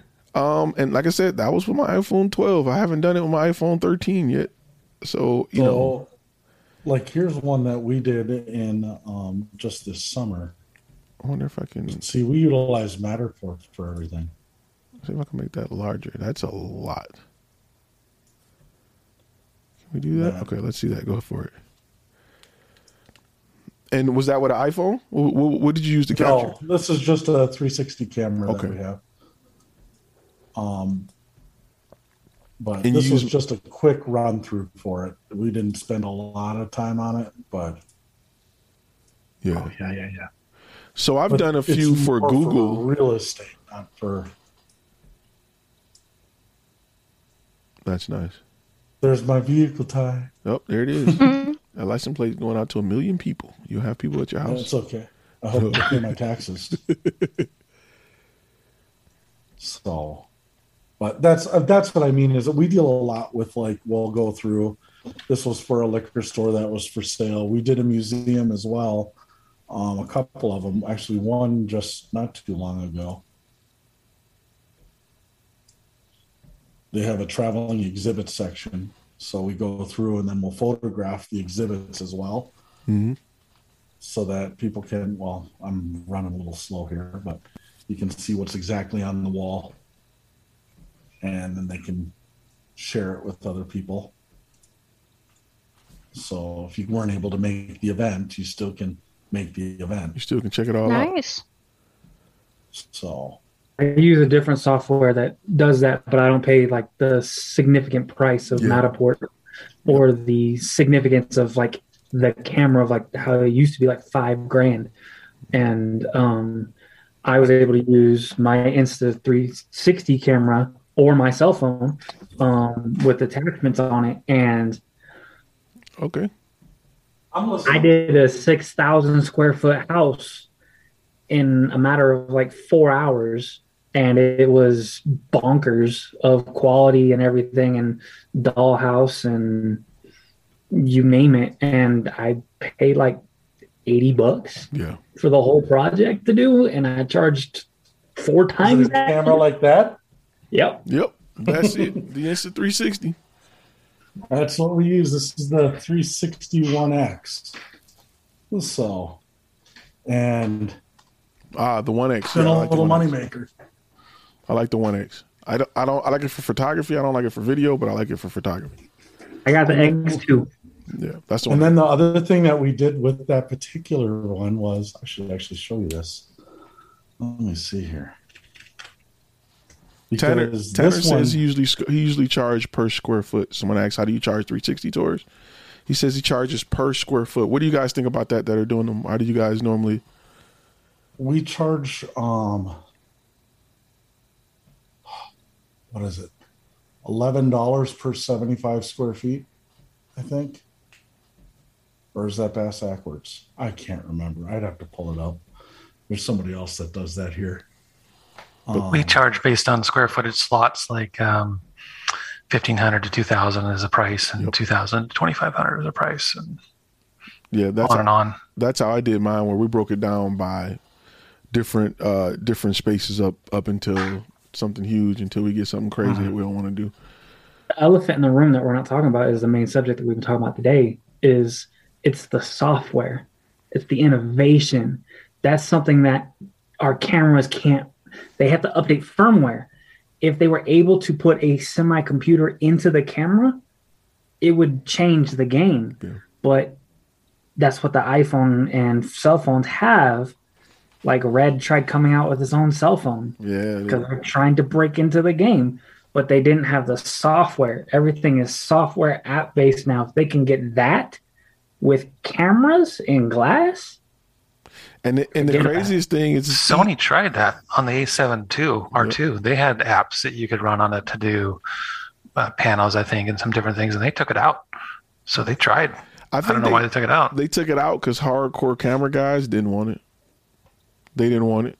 They didn't want to download apps apps to deal with it. And you got to think about it like this: We've come to a point where it's easier to add a camera to a computer than it is to add a computer to camera. You know what I'm saying? To add a computer to the camera. It's easier to make the iPad come with some crazy add-on attachment that has all the software and all the computing power in the world than it is to try to squeeze that into the next Canon. So we also found a little way to make money with that exact same camera, and that was actually making videos for tourisms and cities. So we went to another place that had a another museum that had a trolley on it, and that we did. Here, I'll show you this real quick. And we mic'd the conductor and actually put together go ahead click on it so that it's going to I'm gonna mute that. But um yeah, so and there's a beautiful bearded man. But as like it goes through, um they can go on the ride and then we actually would cut it together with different pieces. We'd go and stage the camera and edit it all together. And Now, I was going to tell people if you want to if you want to do video, you can always host these on YouTube for free and embed them. If you want to do video, like a video tour, I've seen people put like 360 cameras on the top of like uh, remote control cars that slowly drove through the house, and then you can look around and then you can host it on YouTube for free. that's what these are. These are on YouTube. Yep. Perfect. I actually got a channel, uh, and I don't. I'll have to post a link. Um, that it's called uh, Flash Film Academy or FFA, FFM Flash Film Media. Uh, car videos where it's just 360 videos of the insides of cars, and all you see is the insides of cars, and you can just go look and see what the interior of a 2020 Cadillac Escalade looks like. I'll post Or a like a Red Widow or something. yeah, absolutely. I need to actually put that one on there. I'm saving it for the other channel, but yeah, I'll have to post the post a link to it so you guys can check it out. But I was playing around with it just to you know just to have some fun.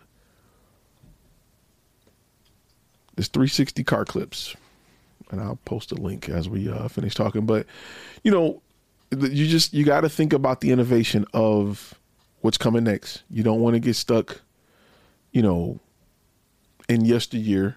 Um, you want to make sure you're looking forward to to what's coming because you could be doing something. It's hard to compete if you got a what is it a matter box or whatever that huge five thousand dollar box they use to go and do real estate shots, and the guy next to you got a cell phone, and you're talking about it's twenty thousand dollars to do it, and he's like, I can do it for two fifty. So you got to be mindful of of of what's coming um, and where things are currently, um, so that you can stay competitive with you know with what you're offering.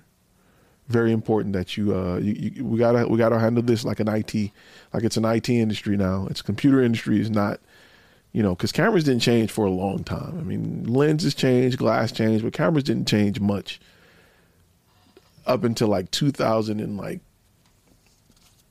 six, 2005, and then they took off and got crazy. So once they started really going digital, they got crazy. I mean, cameras didn't change for a long time to the point where people thought digital was just a fad. Like they didn't think digital was the future. They were like, well, you know, Kodak created the first digital camera and didn't even jump on it themselves. So you see where they are now. And do the history on that, you'll realize that a lot of people, a lot of people missed the boat. They're kicking themselves right now. And matter Mistakes were made. a lot of mistakes were made. One thing I love, if, if you're a big history guy or not a big history guy, but a business guy, I like to look up some of the blunders that big companies made. You know, of course, we all know Blockbuster had a chance to buy Netflix and didn't. They laughed at them. Coca Cola had a chance to buy Pepsi and didn't for ten thousand dollars, and they didn't. They thought they would never survive. There's a lot of that that happened in business of companies that are no longer in business that had a chance to buy the company that took them out of business. So if you if you look up, you know, kind of do your your uh, look up history of uh, business blunders, you'll see a lot of situations like that that are amazing that keep you on your toes and make sure you are just looking at what's going on around you and be kind of kind of get an understanding of where things are going. because you may miss out on something simply thinking, well, it's not a full frame. It'll never compete with what we're doing here with the blah blah blah blah blah, and just like that, you're gone. So look, I mean, look at look at all, every market that cell phones have already ate up from, you know, camcorders, voice recorders, MP3s. Like, what else is next for this device? And I think that I mean, people people who think that cameras will never, cell phones will never replace their camera, where are the point and shoot cameras at now? Where are disposable cameras at now? It's just going up the list. It's going further and further up the list.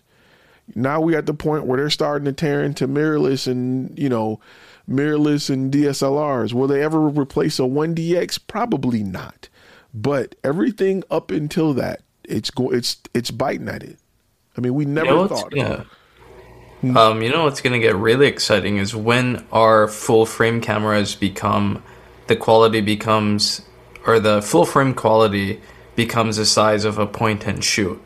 I think that's when it's going to get really really exciting.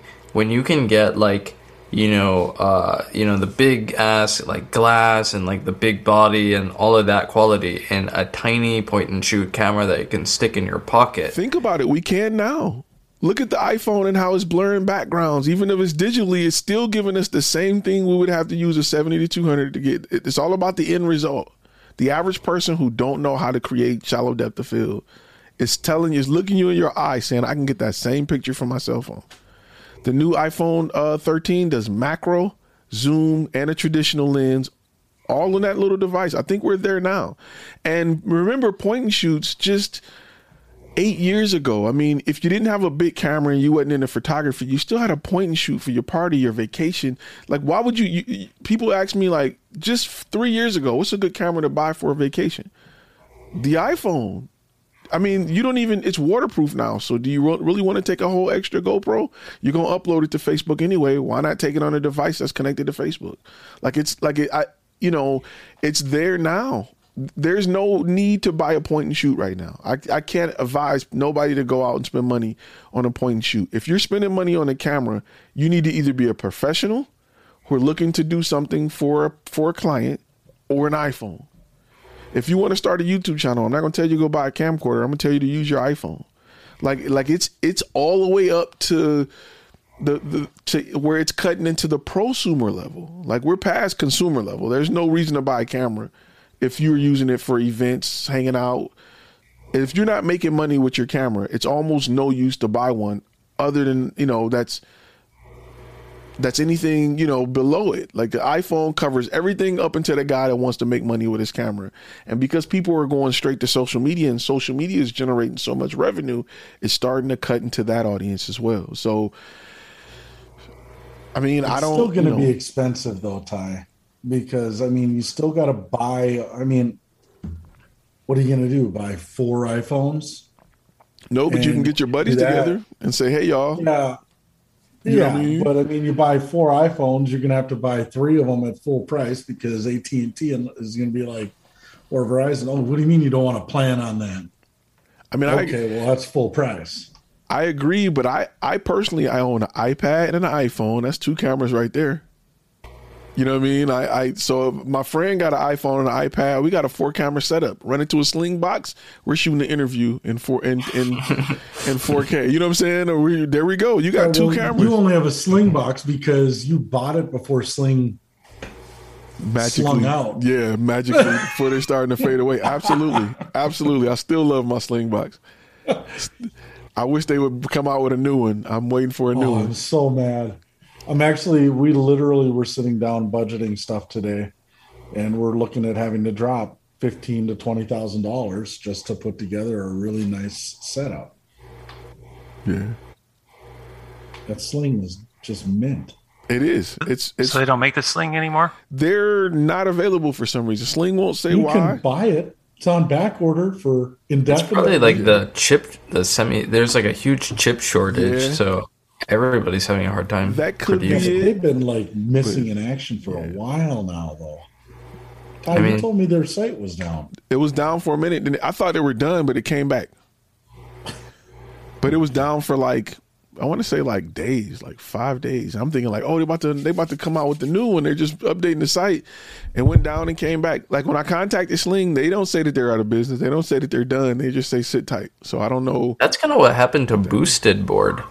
Like Boosted Board, everybody's like boosted, boosted, and then they tried to make boosted um, like bicycles and all this stuff, and they lost their focus, and their profitability just like and then you know now they're out of business. So i don't know maybe sling was trying to do too much. Did they try to expand their product line or something Nah, I, I don't know. I, I, they were when people caught on to them, they just started selling like crazy. They they don't have the name in the industry, and you remember it's a lot of traditional guys. It's like I'm not touching my high end production with this. I never heard of them, you know. But but we're in an age where companies you never heard of, like the Godoxes are and, Neewer, are starting to create some pretty good stuff that's giving the pro photo guys a run for their money. Like you got to really get down to, you know. I remember uh, I went to a local photography shop and I was like, "You guys carry the Godox?" I was looking for the AD 600, which is a strobe, 600 watt strobe. We don't carry that crap. We got the Profoto, blah blah blah blah blah. I was like, "Okay." I was like, "You guys aren't gonna be around for long." Right? I was like, "You're just not going." You know, it's one third the price. You know, you don't get when you take a hundred snaps.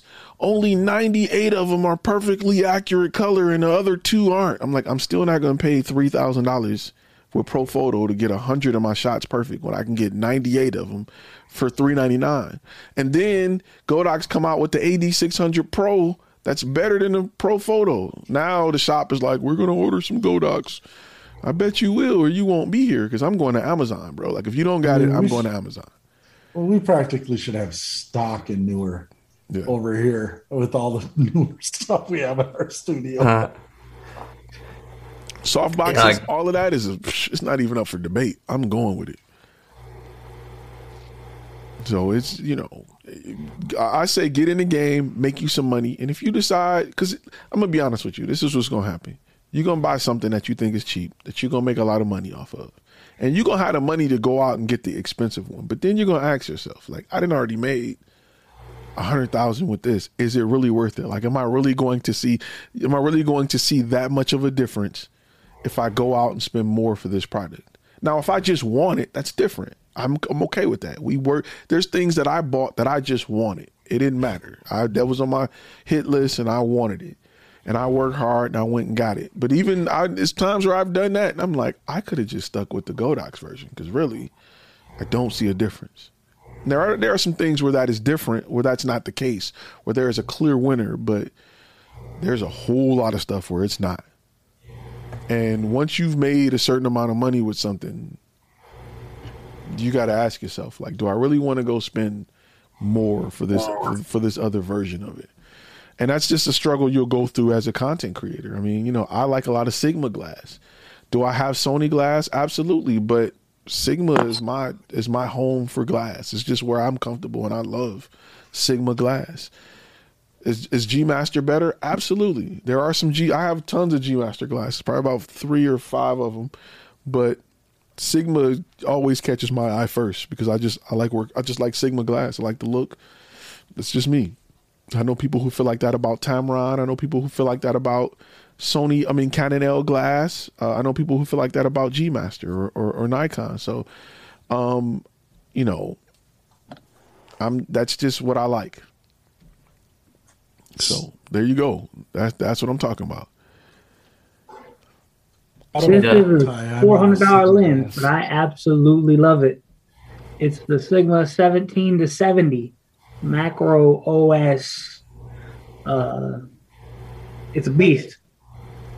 I've dropped it. It still works. Still does amazing stuff. And a lot of people waste time saving money to get the sixteen hundred dollar lens, and if they would have got the five hundred dollar version, they could have made sixteen hundred dollars ten times over. you know what I'm saying? So just be mindful of the decisions that you're making. Put it on your your bucket list. Like you can get it, you can work up to it, but get in the game as best you can. And, and I picked this lens up, Ty. Um, you were talking on one of your videos about the G Master STF, and I didn't want to spend like fifteen hundred bucks on it. I was like, how can I make my work differentiated And ultimately, it came down. Oh, I just need an apodizing element. Yep. Right. That was a thing, and then I found this thing for like four hundred bucks or five hundred bucks. It's manual focus, but it's actually a shallower depth of field than the G Master. So it just comes down to like what are you valuing? Like sometimes the most expensive things, it has it's worth the price if you need that feature set. Like if you need those last two photos because you're like shooting a president or something, then yes, the Profoto is a- absolutely worth the money. But if you're not at that level, if you're not on the you know Formula One circuit, you probably don't need Formula One tires and Formula One race cars. Like you'll be good with a really fast uh, Audi or something like that. So I think that's what we have to remember is you know, value is relative. Value is relative to what is your current situation and what are your requirements. Like, do we need Profoto like light because it's like two percent better?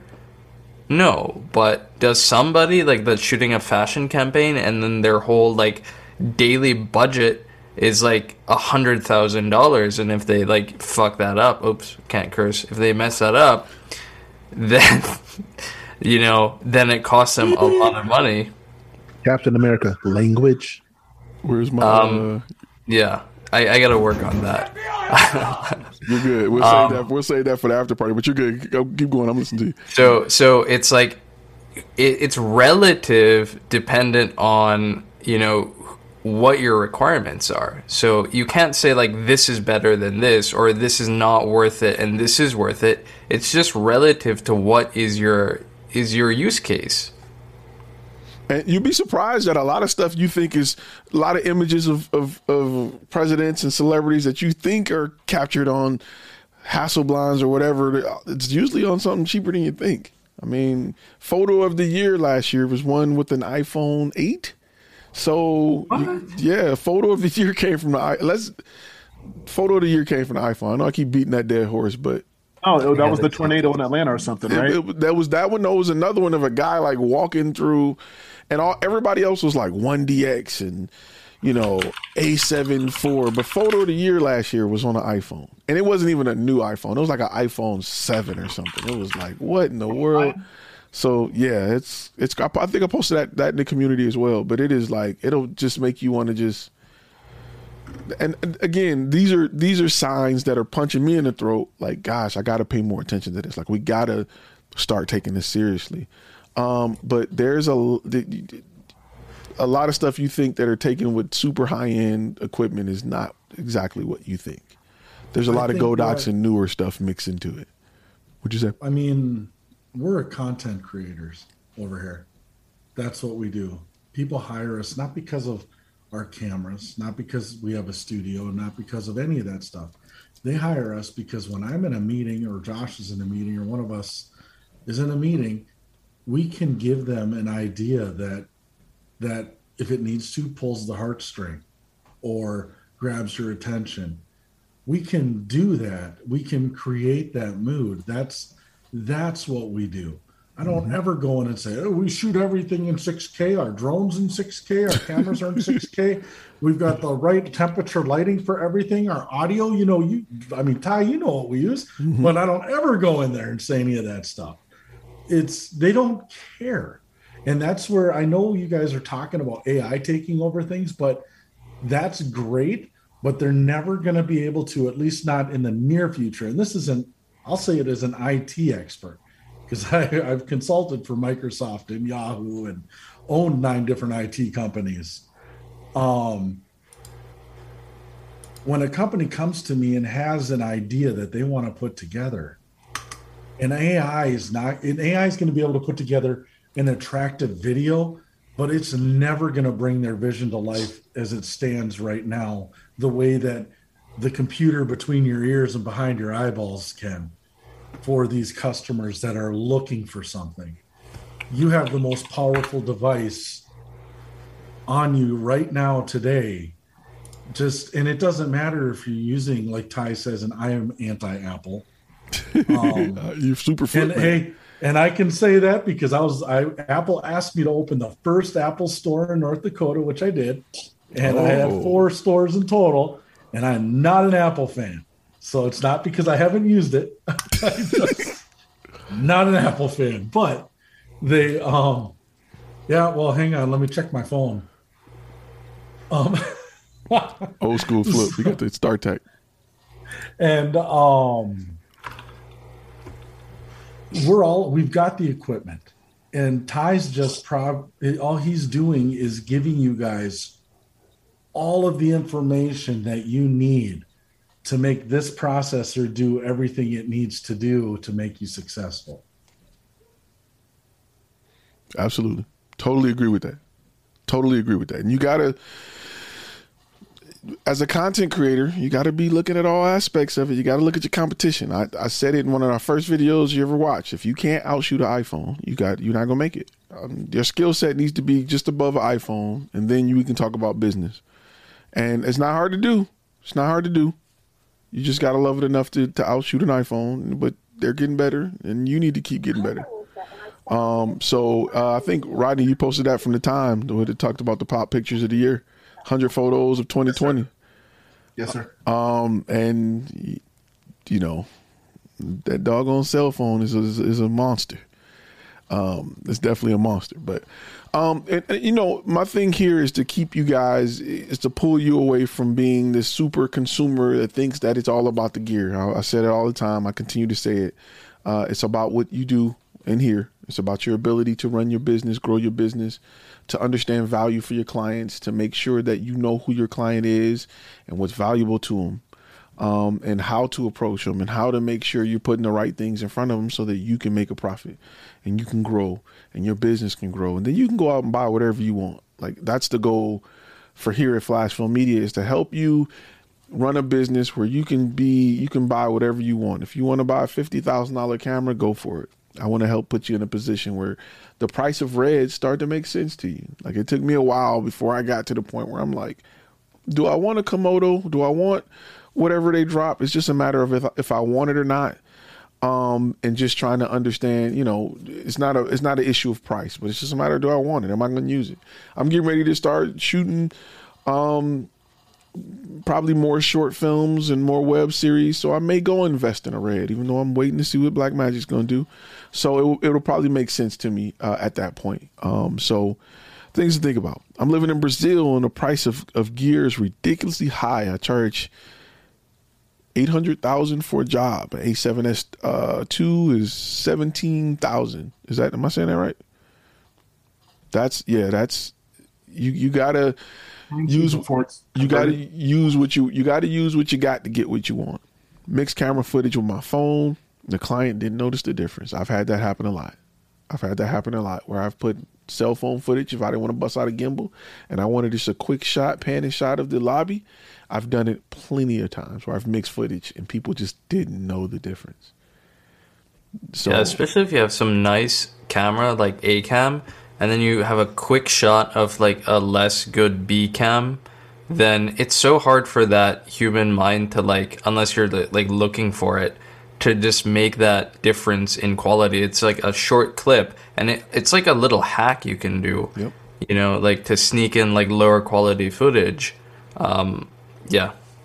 absolutely go look at the uh the, the link I posted earlier on the community about the ProRes for for the iPhone. They were literally talking about like this is A cam footage. This is not just B cam footage. This is now A cam. It was scary. Like when you looked at the difference between for me, I was blown away because I never thought that the iPhone was capable of that level of footage now.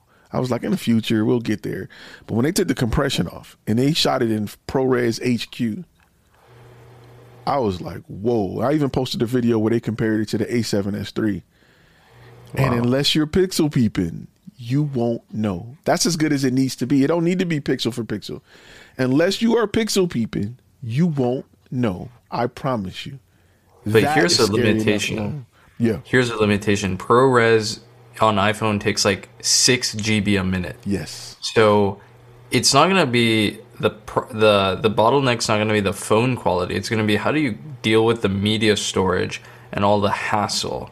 And I think that's why people still prefer like a, a film camera Absolutely. versus like I think iPhone it makes sense if you're like trying to get like a crazy shot, like tape it to like you know, you know, like a roller coaster or something, and you know you want to get some gnarly shot. Then it makes a lot of sense.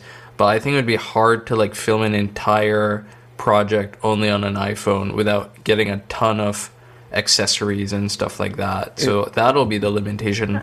And not uh, and, until they, Rodney did that. yeah, he did a whole yeah, and but that wasn't ProRes though. And Yeah. until they come out with a Wasn't with a until they come out with a 10 terabyte version, yeah, but you can get a 2 terabyte iPad and go for it. Like Or You you can just offload the footage too. Just as soon as you're done or whatever, or you get into the capacity, just offload it. You can airdrop it mm-hmm. right to your iPad and throw it on a, a hard drive. I mean, there's things you can do. It's just not as convenient. I totally agree with you, but it's scary. It's still a scary thought, man. It's still a scary thought. I got to check this footage out. Yeah, it is. It is crazy. Mr. Beast says Michael Bay uses 20 frames of GoPro footage during crash sequences. That's just enough frames where you don't notice the quality drop. Absolutely. There's a lot of. There, I posted pictures of Squid Games. How they were using Blackmagic uh, pocket cinema cameras for a lot of that. You know, you're jumping back and forth. It was a whole lot of Blackmagic pockets on set for Squid Games. Nobody sat through it and said, "I feel like the quality is just not." up to my standard of Netflix viewing. It used a whole lot of other stuff. We're getting to the point where cameras aren't. It didn't matter as much, so you're gonna start seeing more and more. Be Well, we prepared. use the six Ks for everything, and we burn through ten gigs a minute. Yeah, So, on each one of our cameras, that's why we carry around little packages of solid state drives. I can see that. I can see that. I mean, if the iPhone went USB C, which will probably happen, maybe, sorta, you can plug a hard drive right into it and go straight to it. The iPads do. So plug a hard drive, plug a solid state up to your hard drive, and boom, you're good. Oh, somebody says webcam chat, hot girls and boys. I like that. Okay. Let me go ahead and boot you up out of here. They trying to blow us up. See what I'm saying? The bots are on it. They are trying to get us with all the hot cam. So they We're are. talking about them right here. Yeah, I mean, maybe Oh, hang on, hang on. Uh, there we good- go. Now they can't see anything. maybe I don't want to go public with my uh with my OnlyFans site on here. Maybe it's a different audience. Thanks a lot, buddy. You just you guys ever for me. watch um what do you call it twitch where they have like the two otters and they call them like the coolest tub on twitch tv it's just two otters in this little tank at a zoo but they have it in the hot tub girls section I've never, I've never, uh, no, I never, I've never looked that up. That's awesome. Oh yeah, dang, message has been deleted. I guess it's not coming up for everybody. It was an instant delete. Okay, somebody just Yeah, offered me. Good looking out. Good looking out. Appreciate that. Uh, good looking out on Stand Up Guy Media. Say I learned a lot from Ty using B roll. Thanks, Ty. Appreciate you. Appreciate you. Them hot girls, they trying to bring it. They on here, man. They are trying to pop on here quick.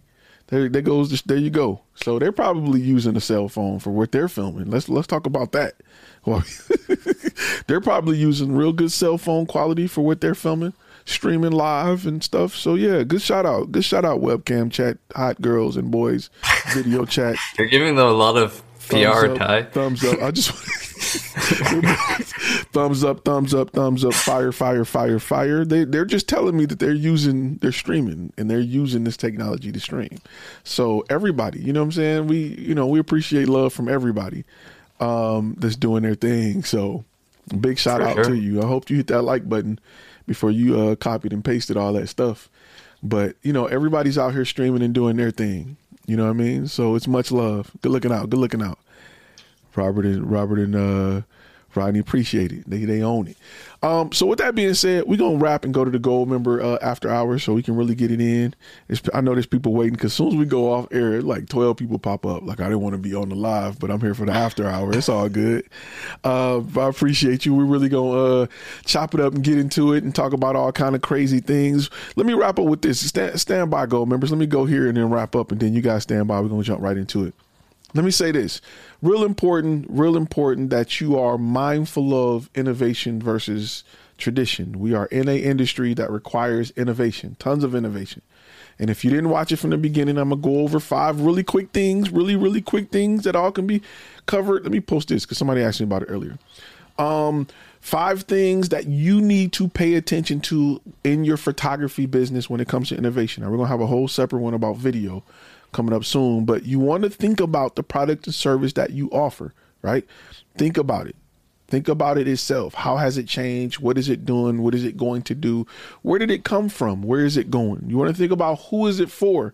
Because the product that you may offer in photography, the audience may change. 20 years ago, grandma wanted pictures of the family. Now, you may be better off selling to someone who want a product. So, keep that in mind. Number three, you want to think about how do you market that product? How do you market it? Is completely different than what it used to be. Magazines and stuff and even some social media things may change. If i'm doing senior portraits i want to go with a younger audience i may be interested in going to tiktok over facebook. I may be definitely going to tiktok over linkedin depending on who my audience is and how we market to that audience.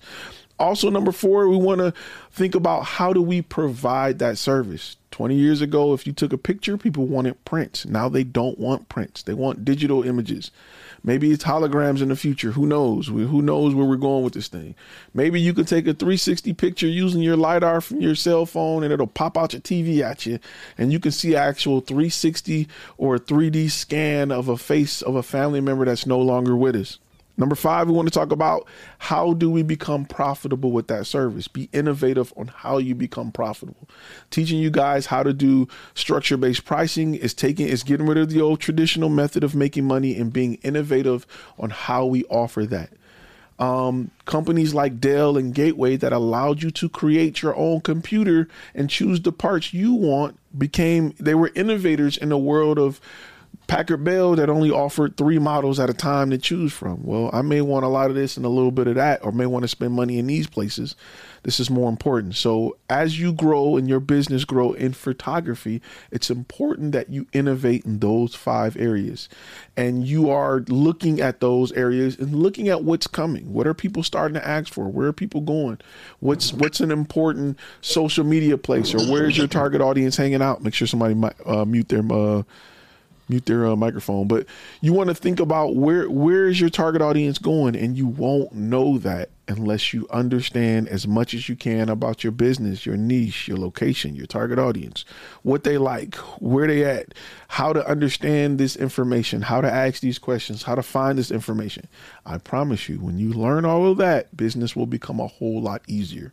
So, with that being said, I'm gonna leave you. Um, with all, with all of that, if you're a gold member, make sure you go to live.flashfilmacademy.com so you can jump on this after after our chat where we're about to get real raw and uh we all cussing and stuff and we all talking about cows and we all talking about all kind of crazy stuff that we talk about and we have fun and it's just rated uh, NC-17. It ain't even R. We just gonna go NC-17 with it, and we're gonna keep it all the way trill, and we're gonna take the brass knuckles off, and we're gonna get it in. So with that being said, all y'all be safe. I'm gonna see y'all next week. We're gonna have another great topic next week to talk about.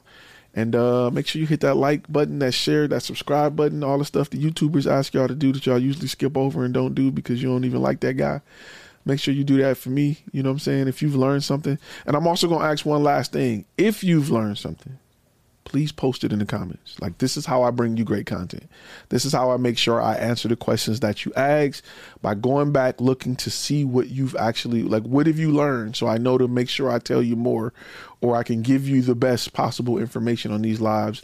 So when I keep you for 4 hours or 2 hours or 3 hours, you walk away with something that you can implement and help your business today. I'm about helping you help your business today. So um Real quick, Z23 said, What watermark did you use to get paid for your clients? Invoice pending goes on everything. Don't you send out a don't you send out a video or a picture to a client that haven't paid that don't say invoice pending big as hell across the middle of it to the point where they're mad.